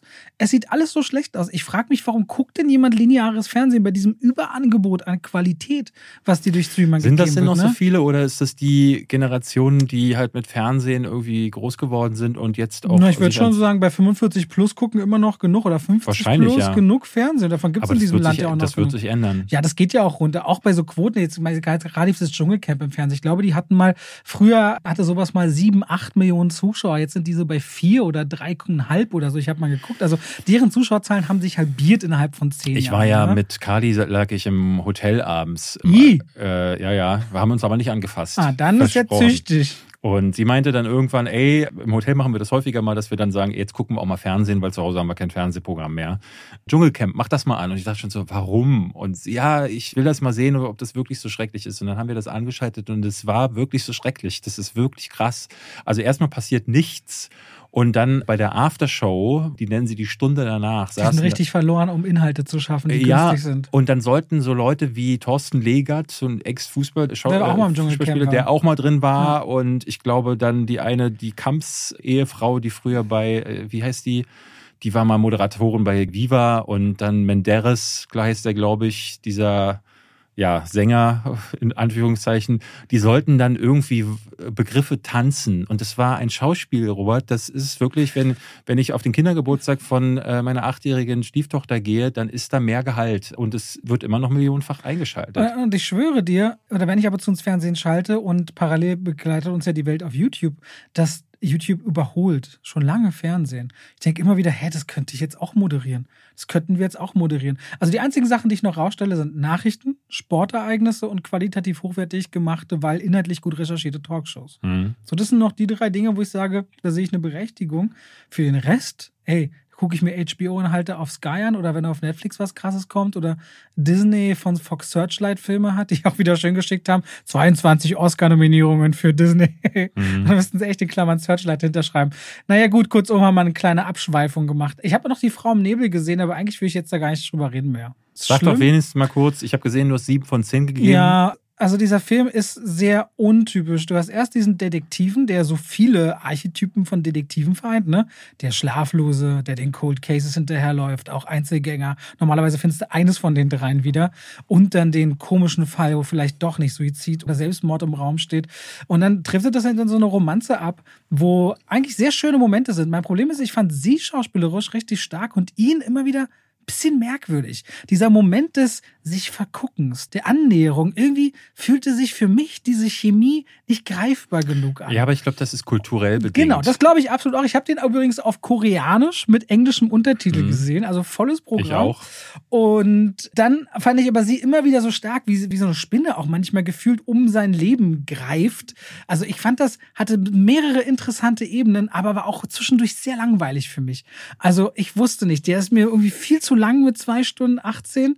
Dann hast du mit sieben von zehn aber schon so eine Wertung gegeben, wo du. Ja, das ist so ein Film, wo ich weiß. Eine Anti-Shitstorm-Wertung. Äh, nee, sowas mache ich eigentlich. Nee, Anti-Shitstorm nicht. Das aber wenn du dich phasenweise gelangweilt hast, sind sieben nee, von zehn ja noch. Nee, da, ich weiß, ich habe manchmal das Gefühl, ich weiß, wann liegt es an mir und wann liegt es am Film. Aha. So, ich wollte jetzt genau so nicht hier äh, mit dem Tempo unterhalten werden, wie du sagst. Mhm. Ja, dann weiß ich aber auch, ja gut, dann habe ich mir jetzt zum falschen Zeitpunkt den falschen Film geholt. Ist halt kein weil, als ich, weil als ich mir Bardo angeschaut habe, war ich genau in der richtigen Mut, mir drei Stunden langsame Bilder zu geben. Mhm. Und ich kann nicht den Film dafür verantwortlich machen. Es gibt Momente, wo ich merke, das langweilt mich jetzt wirklich, weil der Film nicht abliefert. Oder naja, Robert, hast jetzt ein bisschen, bist du auch schuld. Und hier merkte ich, da bin ich auch schuld. Ja, mir hatten bei meiner Best-of-Liste des Jahres ganz viele Leute geschrieben, wie es mir denn einfallen würde, so einen banalen Krimi zum besten Film des Jahres zu erheben. Ist das dein ähm, bester Film des Jahres? Ich fand, das war mein bester Film des Jahres letztes Jahr, neben She Said. Das wäre nicht mal Oscar nominiert, David. Nee, habe ich auch. Bist du überhaupt vom Fach? Bin ich schockiert. äh, fand ich, also, Habe ich mich aber auch gewundert. Ich habe nochmal geguckt. Ich dachte, der wäre für bester internationaler Film nominiert. ja, also hätte ich, ich hätte meine Stieftochter darauf verwettet. Ist mein Chacha Real Smooth eigentlich drin? Nee, ne? Natürlich nicht. Aber mit Coda habe ich damals super recht gehabt. Da hast du super recht gehabt, das stimmt allerdings, ja. Ja, wir haben, auch wir haben manchmal Unrecht, super Unrecht sogar. Äh, in dem Fall bei Frau Nebel. Ich stehe dazu, ich fand den ganz, ganz brillant. Vor allen Dingen die Inszenierung, der ist geschnitten wie von einem jungen Gott, vielleicht auch von einem Mittel. es ging doch Mittel jetzt darum, dass ich kurz was dazu sage. ich wollte doch auch nur ganz kurz, Okay, so, weil wir haben jetzt das letzte Mal im Dezember darüber gesprochen, das muss man natürlich auch nochmal sagen. Und jetzt kommt er in die Kinos. Also lasst euch von Robert nicht bequatschen. Könnt ihr ab heute gucken. Frau im Nebel. Ah. Decision to Leave heißt er im Original, Ja. falls ihr irgendwo eine OV-Verführung seht. Und ist der neue Film von Park Chan-wook, den ja viele von Oldboy oder äh, Sympathy, for Mr. Vengeance oder im internationalen Raum hat der The Stoker Handmaiden hat gemacht. Head Stoker, genau, Ja, auch genau. sehr gut. Also, Mit Stoker ist er auch so ein bisschen zu vergleichen. Nicht ganz so viele Intrigen, aber so vom Tempo her und der erotischen Klasse. So, So, jetzt reden wir über unseren Podcast. War gut. war gut. Die 100 Folgen waren gut. Ich habe mal vorhin durchgeguckt durch die äh, letzten 100 Folgen und zwar äh, bin ich hängen geblieben an den Titeln. Die sich David übrigens zu 85 Prozent mindestens alle immer ausdenkt. Am Anfang haben wir das schon immer so. Äh, Ey, wow, am 4. Februar ging die erste Folge online und heute haben wir dann den. war den, das im Februar? Ja, Ach, 4. guck. Februar die erste Folge und diese Folge geht jetzt am 2. Februar online. Also wir sind wirklich genau folgentechnisch zwei Jahre dann jetzt dabei. Ja, das war ein wilder Ritt, muss ich sagen. Ich hatte nochmal geschaut, wir hatten viele schöne Gäste. Ne? Dietmar Wunder war dabei. Wir hatten dann auch Kollegen, äh, Sebastian von Filmstarts, Yves von. Moviepilot. Seit die da sind, bin ich mit denen sogar relativ dicke, muss ich Ja, man hat auch sagen. wieder gemerkt im Kinosaal, ne? Gute Ja. Stimmung, ist wirklich sehr schön. Dann hatten wir natürlich Hand of Blood, Max hatten wir Genau. Und als erster Gast war Urst, äh, Urst. Urst der Typ dabei, was auch irgendwie. äh, Aber den habe ich nicht vergessen, der war sehr sympathisch. Genau, ich weiß noch, dass der ein richtig gutes Trivia dabei hatte. Der hatte. Über Kampfpiloten. Ach, das weißt du auch noch, siehst du? Ja, das ging um Hells Beate. Angels von gen- Beate Use und Hells Angels, Howard Hughes. Er hatte so ein ewig langes Trivia und ich konnte auch relativ viel dann erzählen dazu. Das Ja, war, ja. das war, ja, ich vergesse doch nichts, David. Wir hatten am Anfang noch, äh, das muss man dazu sagen, das war so ein bisschen so eine Reise. Man findet sich ja dann auch so ein bisschen. Und die ersten Folgen waren noch so, ich weiß noch, wir standen da auch so ein bisschen gegeneinander. Ich kam ja gerade von einem Podcast, also war so ein bisschen Zeit dazwischen, aber ich war es von dem Podcast Und dann gewohnt. wolltest du mal Erfolg haben.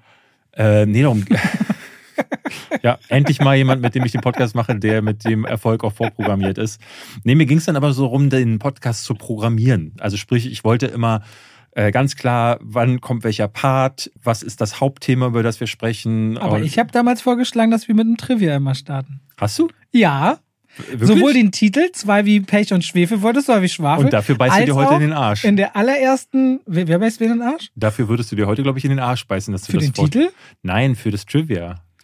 Ach so, ja, kann sein. Aber naja, schon. Aber ich weiß noch, bei der Konzeption habe ich das als erstes vorgeschlagen und da meintest du, das findest du eine ganz gute Idee, dass wir mit Anekdoten oder, Genau, ja. skurrilen Geschichten oder irgendwas Wir reinstarten hatten in den sollen. ersten Folgen ja auch noch, am Ende war es ja eine Zeit lang so, dass wir immer eine Top 5 gemacht haben, aber davor haben wir immer mit unserer Anekdote aus der Filmbranche und ich glaube, das haben wir so nach fünf Folgen oder so haben wir Ich damit dachte, das kann nur noch peinliche Dinge, In der- ich- die ich, gar nicht weitertragen möchte. Ja, zum Teil sind so Sachen, da willst du nicht drüber reden. Dann waren so auch so ein paar Sachen, und ich muss auch sagen, ich habe mich dann an vieles auch nicht mehr erinnert. Aber es gab jetzt in den letzten Jahren, in den letzten zwei, gab es immer mal so Momente, wo ich dachte, ach, wenn wir das nochmal zurückbringen, dann würde mir jetzt gerade wieder was einfallen. Erst neulich habe ich an irgendeine Anekdote gedacht, dachte ich, das wäre für genau diesen Part. Vielleicht holen wir das nochmal wenn irgendwann wenn zurück. uns da was einfällt. Wir hatten äh, sehr lustige Titel auch, woran man auch so ein bisschen erkannt hat, äh, dass am Anfang war alles noch sehr ernst. Ja, wir hatten Sexismus, gleich mehrfach äh, war da drin, äh, unter anderem in Monster Hunter Sexismus und Filmpreise. Wir hatten aber auch, ist das Kunst oder kann das weg? Und wer braucht die Streaming-Anbieter? Äh, Wir haben über was darf Kino eigentlich gesprochen, die besten YouTube-Kanäle und Webseiten für Filmfans und die Schlechtheit des deutschen Films. Und unter anderem auch, uns wurde neulich mal vorgeworfen, äh, was heißt vorgeworfen? Jemand hat uns geschrieben, wir reden so wenig über Frauen. Es gab eine Folge, die hat sich nur über Frauen gedreht, die Frauenfolge. Aber es gab auch genug Folgen, wo wir Männer porträtiert haben und Ja. wir haben bisher noch keine Frau porträtiert. Deswegen wollten wir das auch mal. Äh, Werden wir machen. auch jetzt sehr bald. Ja. Ähm, Das so. möchte ich jetzt gern bald machen. Na, dann lass uns das mal tun. Nächste dann, Woche. Äh, zu Tar würde das doch pers- äh, perfekt so, passen. der startet aber der, Anfang besten, März. eine der besten Schauspielerinnen aller Zeiten, die auch auf meiner Liste vielleicht sein könnte, Ja. ist da äh, auf jeden Fall Oscar nominiert. Mein Lieblingstitel aus all der Zeit ist übrigens Zwei Schwänze für den Poposchrauber. Das, das hat mir auch ein bisschen Klickeinbruch, glaube ich, Ja? der. Wir hatten so einige Titel, wo ich gedacht habe, so, ah, würde man die heute noch so machen? Manchmal ist auch komisch, welche Folgen besonders erfolgreich sind. Zum Beispiel hier, schön ist anders, aber schlecht war es nicht. Eine vorvorletzte Folge, also gerade so um Weihnachten rum, so Jahresrückblicke. Die von Dietmar Wunder ist total viel geklickt worden. Die über toxische Fans bei Herr der Ringe Ja. hatte zum Beispiel auch ziemlich viel Zulauf. Ähm, Hand of Blood als Gast wollten die Leute hören. Eve als Gast ist die am meisten Ja, gehörte ja, Folge. Eve ist super erfolgreich. Tatsächlich, ähm, das ist das am allermeisten. Und es ist immer wieder mal sehr interessant, wo Leute sehr viel reinklicken oder sagen, oh, das ist jetzt so irgendwie weniger spannend. Da können wir auch gar nicht so richtig drauf ab, aus, ablesen. Aber ihr seid mehr geworden. Ihr seid im Laufe dieses Jahres wieder mehr geworden. Und dafür möchten wir uns natürlich auch ganz herzlich bedanken, dass ihr Genau. immer äh, so fleißig dabei seid und auch für das Anmeckern, wenn wir mal einen Tag zu spät dran sind oder so. Wir hatten tatsächlich überlegt, ganz kurz, ob wir für diese 100. Folge was Besonderes machen. Und mit besonders meine ich jetzt nicht irgendwie einen Gast oder so, sondern äh, ich hatte gedacht, so, ah, vielleicht könnte man mal eine Live-Show machen. Eine Live-Show hier in Berlin oder wo auch immer. Für 150 Euro Eintritt hast du gesagt. Das war mein Plan, ja. So. 150 Euro Eintritt, äh, nee, 100 Euro für die 100. Folge. 100 Kinder Euro. zahlen extra. Äh, aber das ist dann, ne, wie es halt meistens ist, so, wir haben dann irgendwann bei der was, 90. Folge gedacht, so, haben wir nicht in 10 Folgen 100 Folgen und das dann über Weihnachten und Neujahr dann. Damals habe ich gesagt, man muss auch gucken, wie dann so die Corona-Gegebenheiten sein werden. Da wusste man noch nicht, als David das auf den Tisch brach, ähm, wird jetzt Corona abgeblasen, in Anführungszeichen, oder kommt es nochmal in irgendeiner Form wieder, Oh ja, dass jetzt wir ist jetzt ja gar gar nicht Leute, Thema mehr, ja. genau, ab heute, wo die Folge rauskommt, müssen wir zum Beispiel in Berlin auch keine Maske mehr tragen in öffentlichen Verkehrsmitteln. Ja, dementsprechend, also ich würde sagen, das ist auch noch nicht vom Tisch. Es gibt ja dann auch Wenn einige. ihr uns jetzt zahlreich schreibt, dass ihr das wollt, ja. dann. Ich glaube, die Leute wollen überlegen- erstmal einen Postfahrer, aber das die ist wollen, ja auch noch aufs wenn Eis ihr gelegt. das äh, wollt und was für ein Ticket. Ich hatte mal ein bisschen Problem mit einem Ticketpreis, aber du kannst das auf Veranstaltungen ja nicht machen, ohne Nee. Ticketpreis zu nehmen. Du musst ja einen Veranstaltungsort und sowas. Also müssen schon 300 Euro pro Ticket, sonst läuft das ja nicht. Naja, ich finde, ich, ich, was kostet sowas? Was nehmen Leute? 25, was 20? hatten wir bei den Lester-Schwestern? Na, Inflation bestimmt 25 muss man bestimmt nehmen, würde ich, oder? Nee, bei den Lester-Schwestern war das Ding, ähm, wir hatten zwei Preise. Und das, Zweise. Äh, Zweise, genau. Und das Problem war, der Veranstalter hatte uns die Preise vorgegeben. Und dann hieß es 23 Euro irgendwas, glaube ich. Mhm. Und äh, da meinte ich so, boah, das ist aber ganz schön viel. Ich habe da jetzt keine Preise im Kopf, also was normalerweise kosten musste, aber ich glaube so 23 oder sogar noch mehr.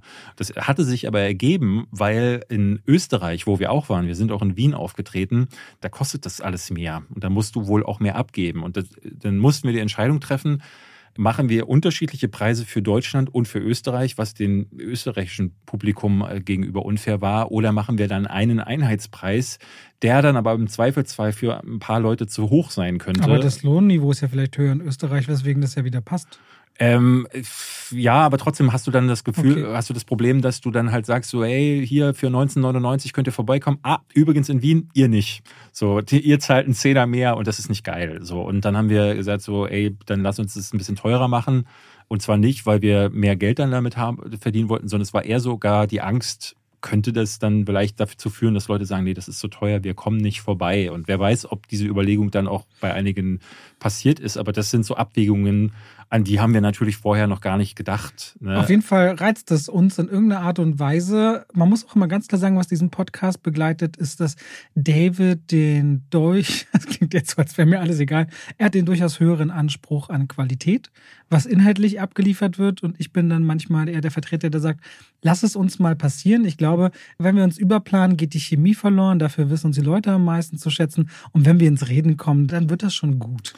Ich meine, diesen Anspruch habe ich äh, bei allem, was ich mache. So. Und ich manchmal ist das so ein bisschen quälend, weil. Außer bei Rechnung schreiben. Zum, ja, ähm, ja klar, ey, du, bei mir gibt es ganz viele Bereiche meines Lebens, wo ich mich gar nicht, ne, da habe ich genau das nicht und das nervt mich dann ehrlich gesagt auch immer wieder. Aber äh, zum Beispiel diese Folge jetzt zum Beispiel, weil ich, ne, man hat manchmal zu wenig Zeit. Ich muss sagen, gerade ist es im Privaten auch nicht einfach für mich, weil wir einen Trauerfall in der Familie hatten, was es sehr, sehr schwer macht, Videos zu produzieren, überhaupt irgendwas zu produzieren Ähm, und das sind halt auch so Sachen. Ne? Podcast bedeutet auch jede Woche machen, jede Woche irgendwie abliefern, irgendwas. Und damit ist ja nicht nur gemeint, wir setzen uns vor ein Mikrofon und reden dann über Filme, auch wenn das ne, im Grunde für viele so rüberkommt. Aber wir müssen uns ja vorbereiten. Und ich habe ganz häufig schon da gesessen am Wochenende, wie auch dieses Wochenende, weil nicht klar war, ob das Embargo von Knock at the Cabin schon abgelaufen ist zu dem Zeitpunkt, dachte ich so, ey, ich habe nichts gesehen. Und ich habe ganz häufig am Wochenende schon gedacht, ich muss jetzt noch irgendwas gucken. Und, ne, und dann wird das so manchmal Druck. zum zum Druck, zum Zwang und äh, eine neue Megaserie startet. Es sind acht Folgen rausgekommen. Wir haben genau über dieses Zeitproblem hier schon häufig gesprochen. Und ich merke dann, ey, wenn ich das jetzt nicht mache, lasse ich Robert im Stich, lasse ich aber auch die Zuhörer im Stich. Und das ist was, was am Ende könnte ich mir nicht verzeihen, wenn A, Leute dann sagen, ja, höre ich dann nicht mehr, weil das ist das Schlimmste, was du machen kannst, dass du generisch wirst, langweilig ähm, oder jemand kommt, das muss man ja auch dann mal dazu sagen, die Konkurrenz schläft nicht, die sind dann halt frischer, cleverer oder besser informiert oder haben einen besseren Aber sie Plan. sehen niemals besser aus. Das, äh, ja, aber ist beim Podcast ist das Problem, Robert, dass man uns halt leider nicht sieht. Ähm, und das ist natürlich schon so ein Punkt. Aber ja. andererseits sind wir damit ja auch nicht alleine. Ne? Also diese Sachen über Druck zu reden, wir haben das ja immer wieder mal anklingen lassen. Mhm. Und auch das eigene Verhältnis zur Arbeit, das ist immer ein ganz schönes Für und Wider. Was wir natürlich immer versuchen ist, dass wir so einen Wiedererkennungswert haben, dass sich Leute darauf verlassen können. Wir haben was zu erzählen, zu berichten und wir drehen uns nicht nur im Kreis mit dem, was wir machen. Aber das tun wir halt, egal ob wir an den Tagen, wo wir uns zusammensetzen, wunderbarste Laune haben, die Sonne scheint, wir genießen das Leben, es läuft gerade richtig gut. Wir saßen hier auch schon an Tagen, wo es uns gar nicht gut geht oder einem überhaupt nicht gut, Ja, wo man am liebsten auch gesagt hätte, ich lasse es heute bleiben. Und da trifft dann natürlich auch so ein bisschen die Professionalität, Dinge durchzuziehen und dass wir es auch gewohnt sind, wie man das macht, ohne dass man es einem anmerkt. Aber das sind einfach auch die Wahrheiten. Ne? Man sagt ja immer, there's no business like show business und das ist es halt. Dieses Ja, ja. äh, Freddie Mercury meinte schon, the show must go on. Und da ist was dran am Ende. Robert Ne? Hofmann, Freddie Mercury, David Hein, die drei Großen des Showbusiness. Ja, man muss sagen, wir hatten Folgen, wo wir uns kurz vor der Aufnahme hier auch gestritten haben. ne? Wir hatten Folgen, wo wir einmal äh, Remote aufgenommen haben, also von zu Hause. Da ist dir dein Rechner immer wieder Mehrfach abgestürzt. Strom ne? und, wir, und das bedeutete, ich glaube, wir hatten einmal 20 oder 25 Minuten schon gesprochen Oh. und mussten dann nochmal von vorne anfangen und dann ist er wieder abgestürzt, bis wir dann gemerkt haben, okay, wir müssen jetzt leider alle 10 Minuten Pause machen, damit uns das nicht nochmal passiert und es kann manchmal echt äh, äh, ganz schön knackig sein. Ähm, das, ich, ich bin mir ehrlich gesagt nicht so sicher, aber das könnt ihr uns ja gerne im Feedback schreiben, ob es manchmal auch so Folgen gibt, wo man merkt, dass wir äh, vielleicht einen schwächeren Tag haben oder so. Und ich finde auch, dass äh, eine Sache, die mich immer umtreibt, ist, das ist nur so mein persönliches Ding, und das habe ich letzte Woche wieder gesehen.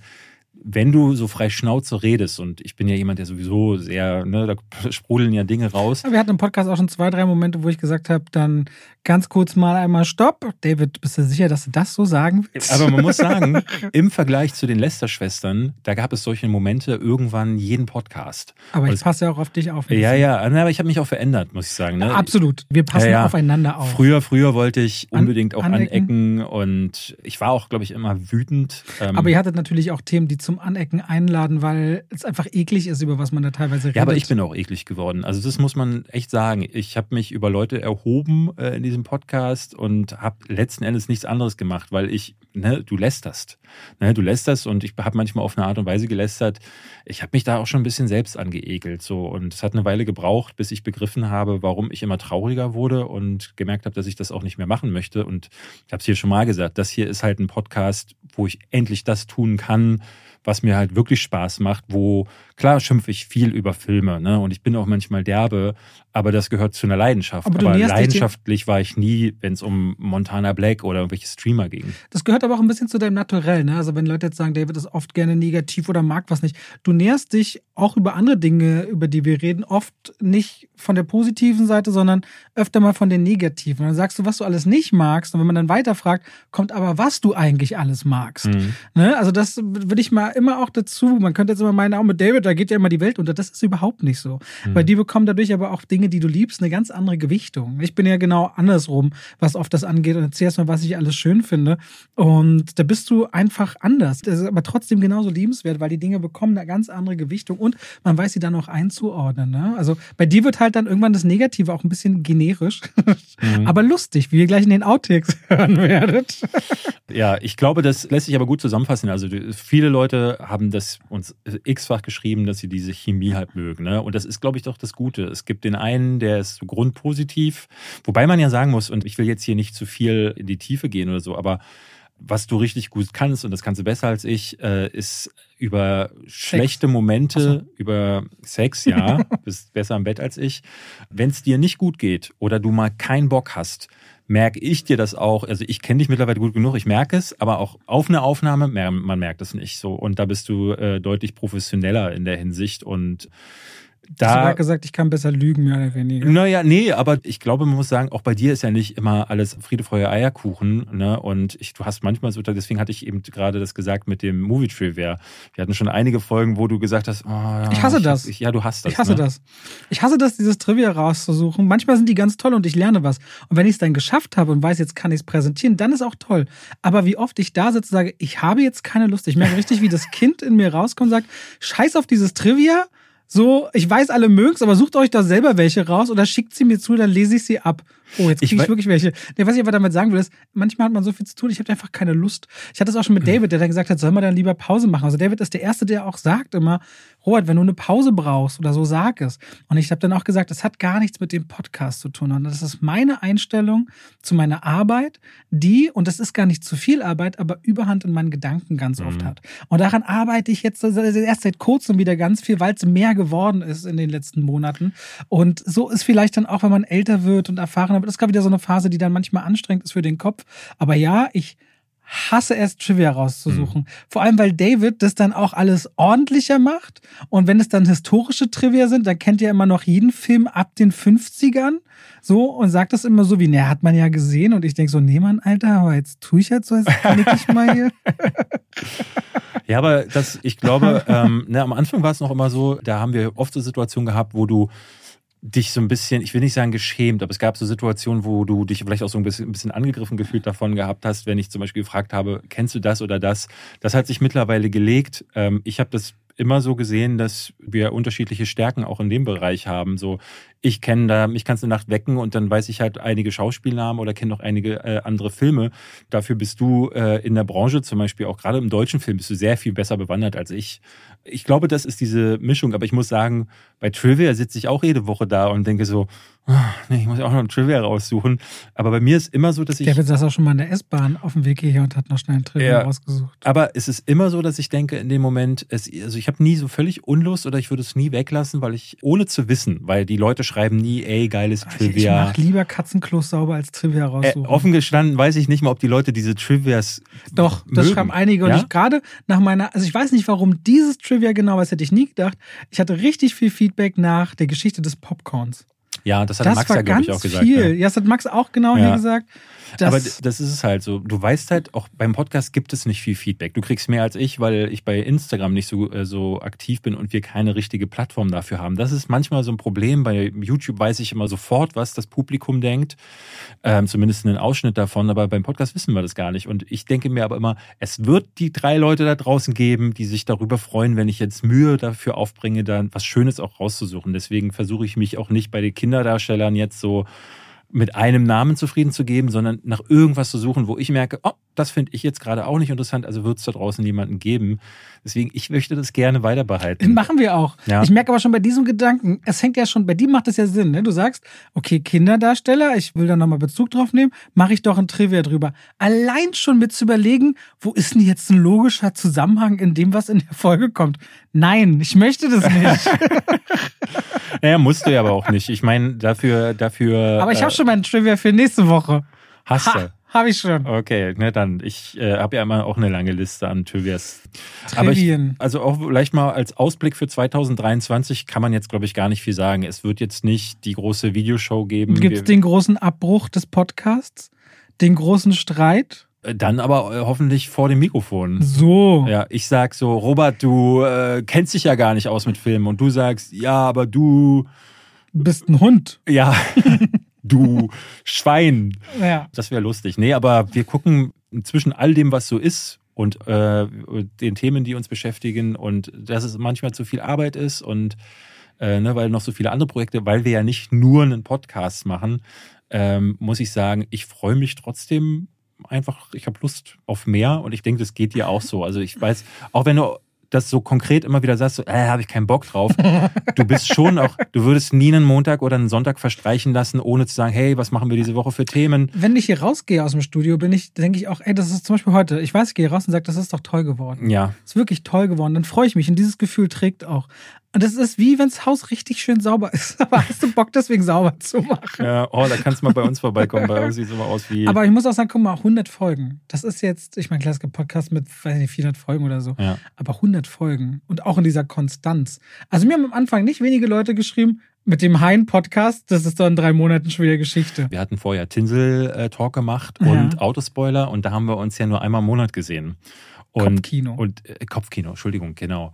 Aber davor Autospoiler. Und das waren, ich glaube, wir hatten so Momente, wo man, wo wir selber so gedacht hatten, so, ah, jede Woche wird das funktionieren, weil wir uns ja schon manchmal angekekst haben auch. Und es ist erstaunlich, dass das super funktioniert hat. Wobei ich finde es gar nicht so erstaunlich. Es hat, glaube ich, einfach gezeigt, so, äh, dass wir aneinander auch gereift sind, auch menschlich. Naja, es gibt ja quasi bei sowas zwei Szenarien. Entweder man rasselt aneinander oder man wächst miteinander. Ja. So, und das Zweite ist zum Glück passiert. Und deswegen finde ich aber auch spannend, dass einfach 100 Folgen, das ist auch so, weiß ich nicht, meine Stiefmutter hört jede Folge und liebt das und die wartet immer auf den Podcast der Schwiegermutter. Ich sage immer Stiefmutter, Schwiegermutter. Oder auch eine sehr gute Freundin, die Goldschmiedin ist, Mhm. ähm, die äh, überhaupt erst mal gar nicht hier reinhören wollte und dann richtig addicted wurde und dann sagt, wo ist die neue Podcast-Folge? Und das finde ich natürlich super sweet. Ne? Und gerade die hat Ja. auch wahnsinnig viel um die Ohren und schafft es auch. Und es ist immer ganz traurig, wenn sie sich nicht melden kann und so. Aber den Podcast ist so wahrscheinlich ihr wöchentliches Wiedersehen mit uns. Also ich finde das ganz äh, toll zu sehen und ich, äh, jede Woche wirklich Nachrichten voller Liebe. Nur an diesem Wochenende war ich in einem Klemmbausteineladen. Steht so ein Mann neben mir, sagt Entschuldigung, Herr Hofmann, ich ist jetzt ein bisschen komisch, aber ich wollte ihm mal was sagen. Ich so, okay. Wie eigentlich immer kommt dann so nette Worte, man tauscht sich aus. Also vor so neun Folgen oder so haben sie mal gesagt, sie könnten jetzt auch nichts machen mit der ganzen Ukraine-Situation. Was soll man schon machen? Sie können was machen, Herr Hofmann. Sie haben nämlich Reichweite. Und ich so, Und wie machst du das da soll, was? das soll ich jetzt gesagt haben? Das passt doch gar nicht zu mir. Ich bin doch der Erste, der immer sagt, wir haben doch Reichweite, wir können doch zumindest thematisieren, damit Ja. die Leute drüber nachdenken. Habe ich ihn gebeten, bitte mir mal die Folge und die Timestamps zu schicken per Instagram, damit ich mir das anhören kann. Ja. Habe ich noch nicht bekommen. Wirkt jetzt nicht wie das, was, was du gesagt hast, aber ich kenne mich gut genug, um zu glauben, dass ich das auch nicht gesagt hätte. Also das äh, weiß ich auch nicht. Kam mir auch, meinte ich, sind Sie sicher? Ja, ja, ich konnte Ja. ja jede Folge mit Ihnen und Herrn Hein. Und ich so, okay, war so random auf dem Samstag, so ein Mini, so ein Diss. Ja. Aber auch das muss man natürlich annehmen können. Das kommt zwar so gut wie nie vor, aber ähm, da hätte ich mir jetzt gewünscht, nochmal dann drüber nachhören zu können. Was Ah, es ist manchmal echt so schwierig, so, also ohne dieses Fass jetzt auch aufmachen zu wollen, aber so, ne, man wird ja dann nicht nur als derjenige, der ins Kino geht und seinen Job machen muss auf dieser Ebene, sondern man ist ja dann auch immer noch Influencer.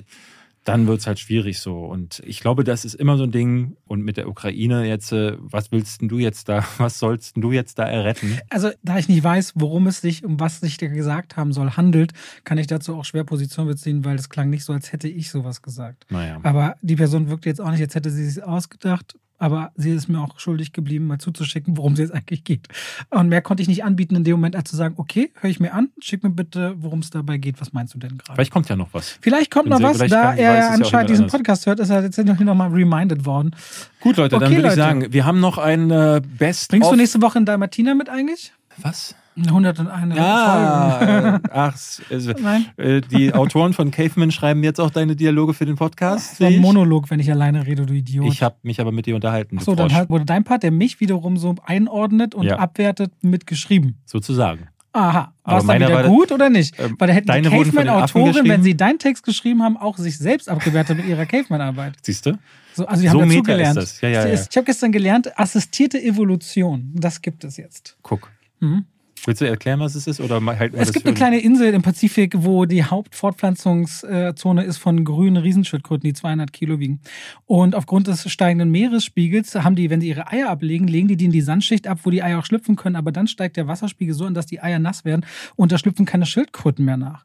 Also haben auf der Argo ist ein Forschungsschiff, die von Australien die Genehmigung bekommen, weil die eigentlich immer die Philosophie gehabt haben, man überlässt alles der Natur, ähm, die Chance bekommen, dort eben einzugreifen so dass man quasi so Zäune zum Beispiel baut um Felsen, weil da viele Vögel auch sind.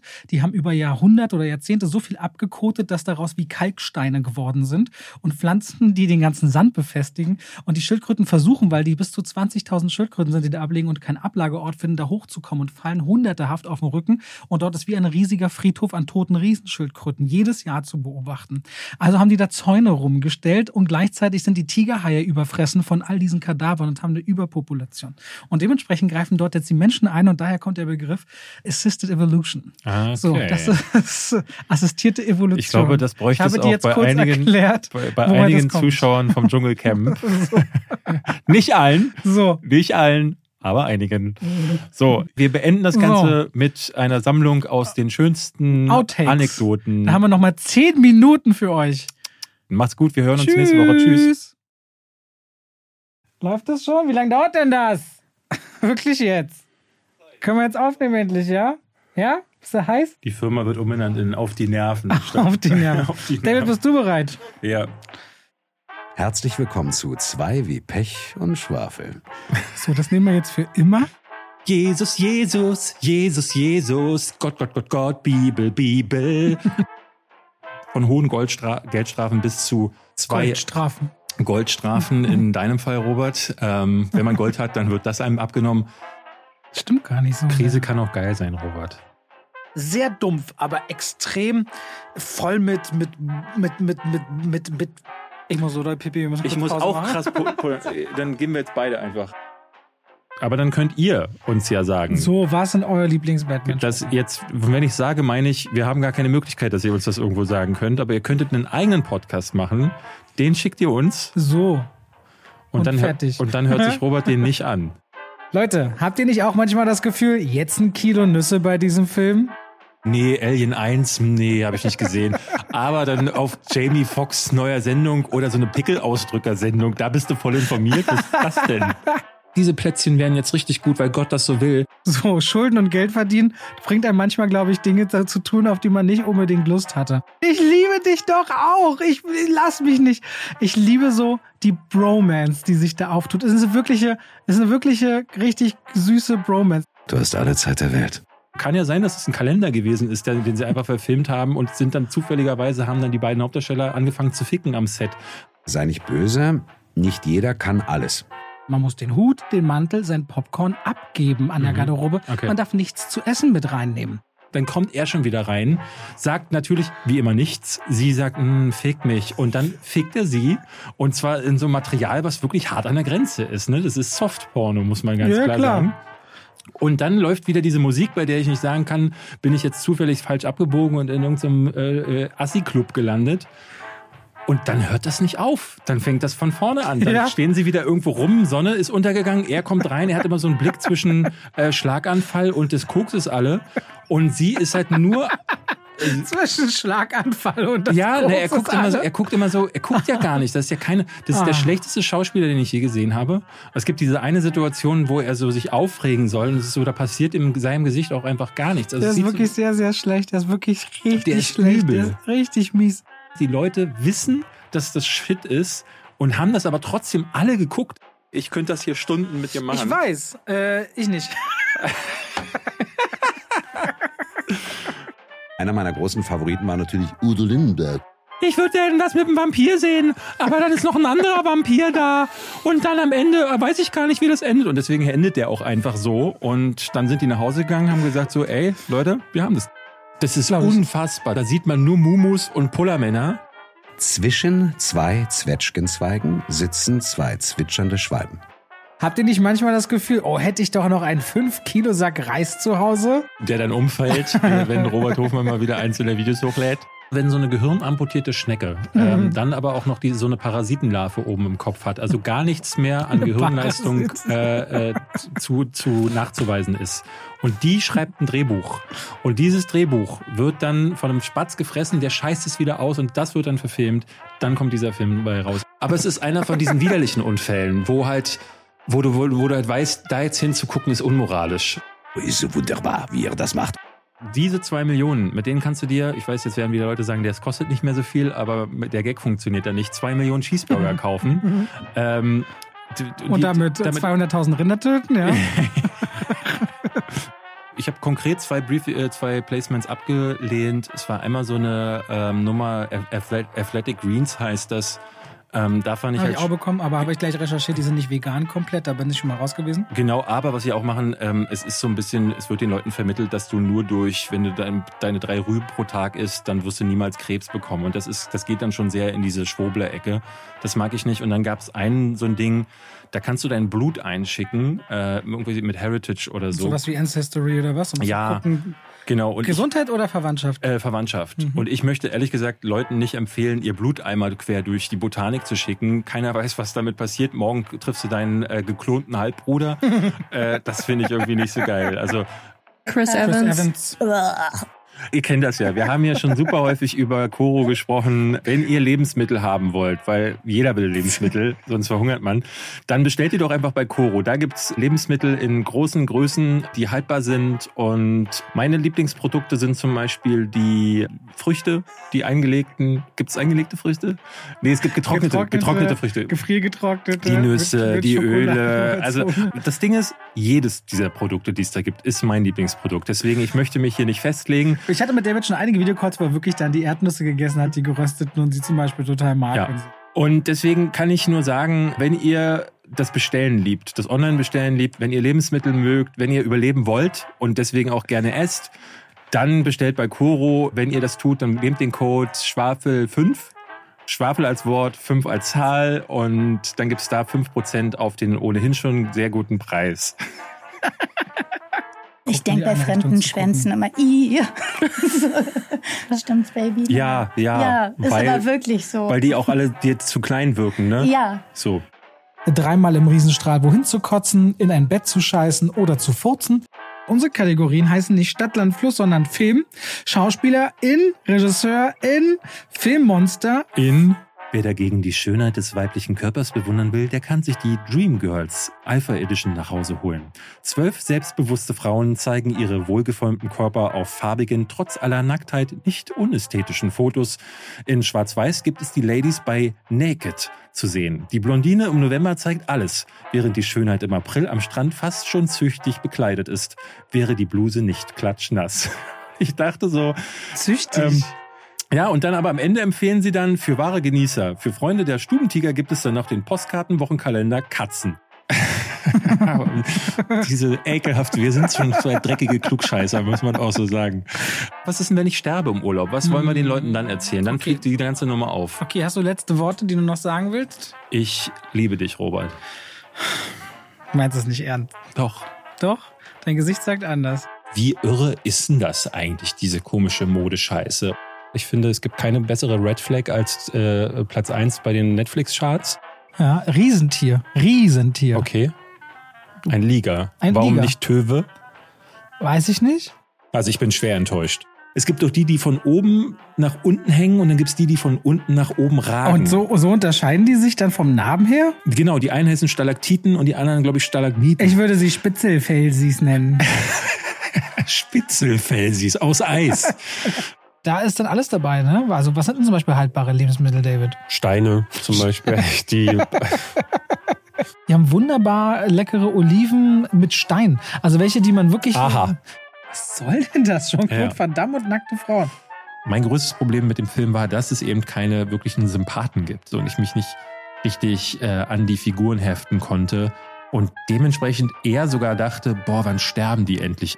In der deutschen Synchro ist es kaum zu ertragen, dieses Kind.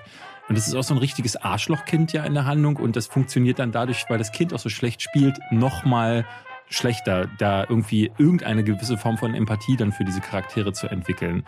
Eine Nuss, zwei Nuss, David. Ha? Hast du Hunger? Hast du Lust?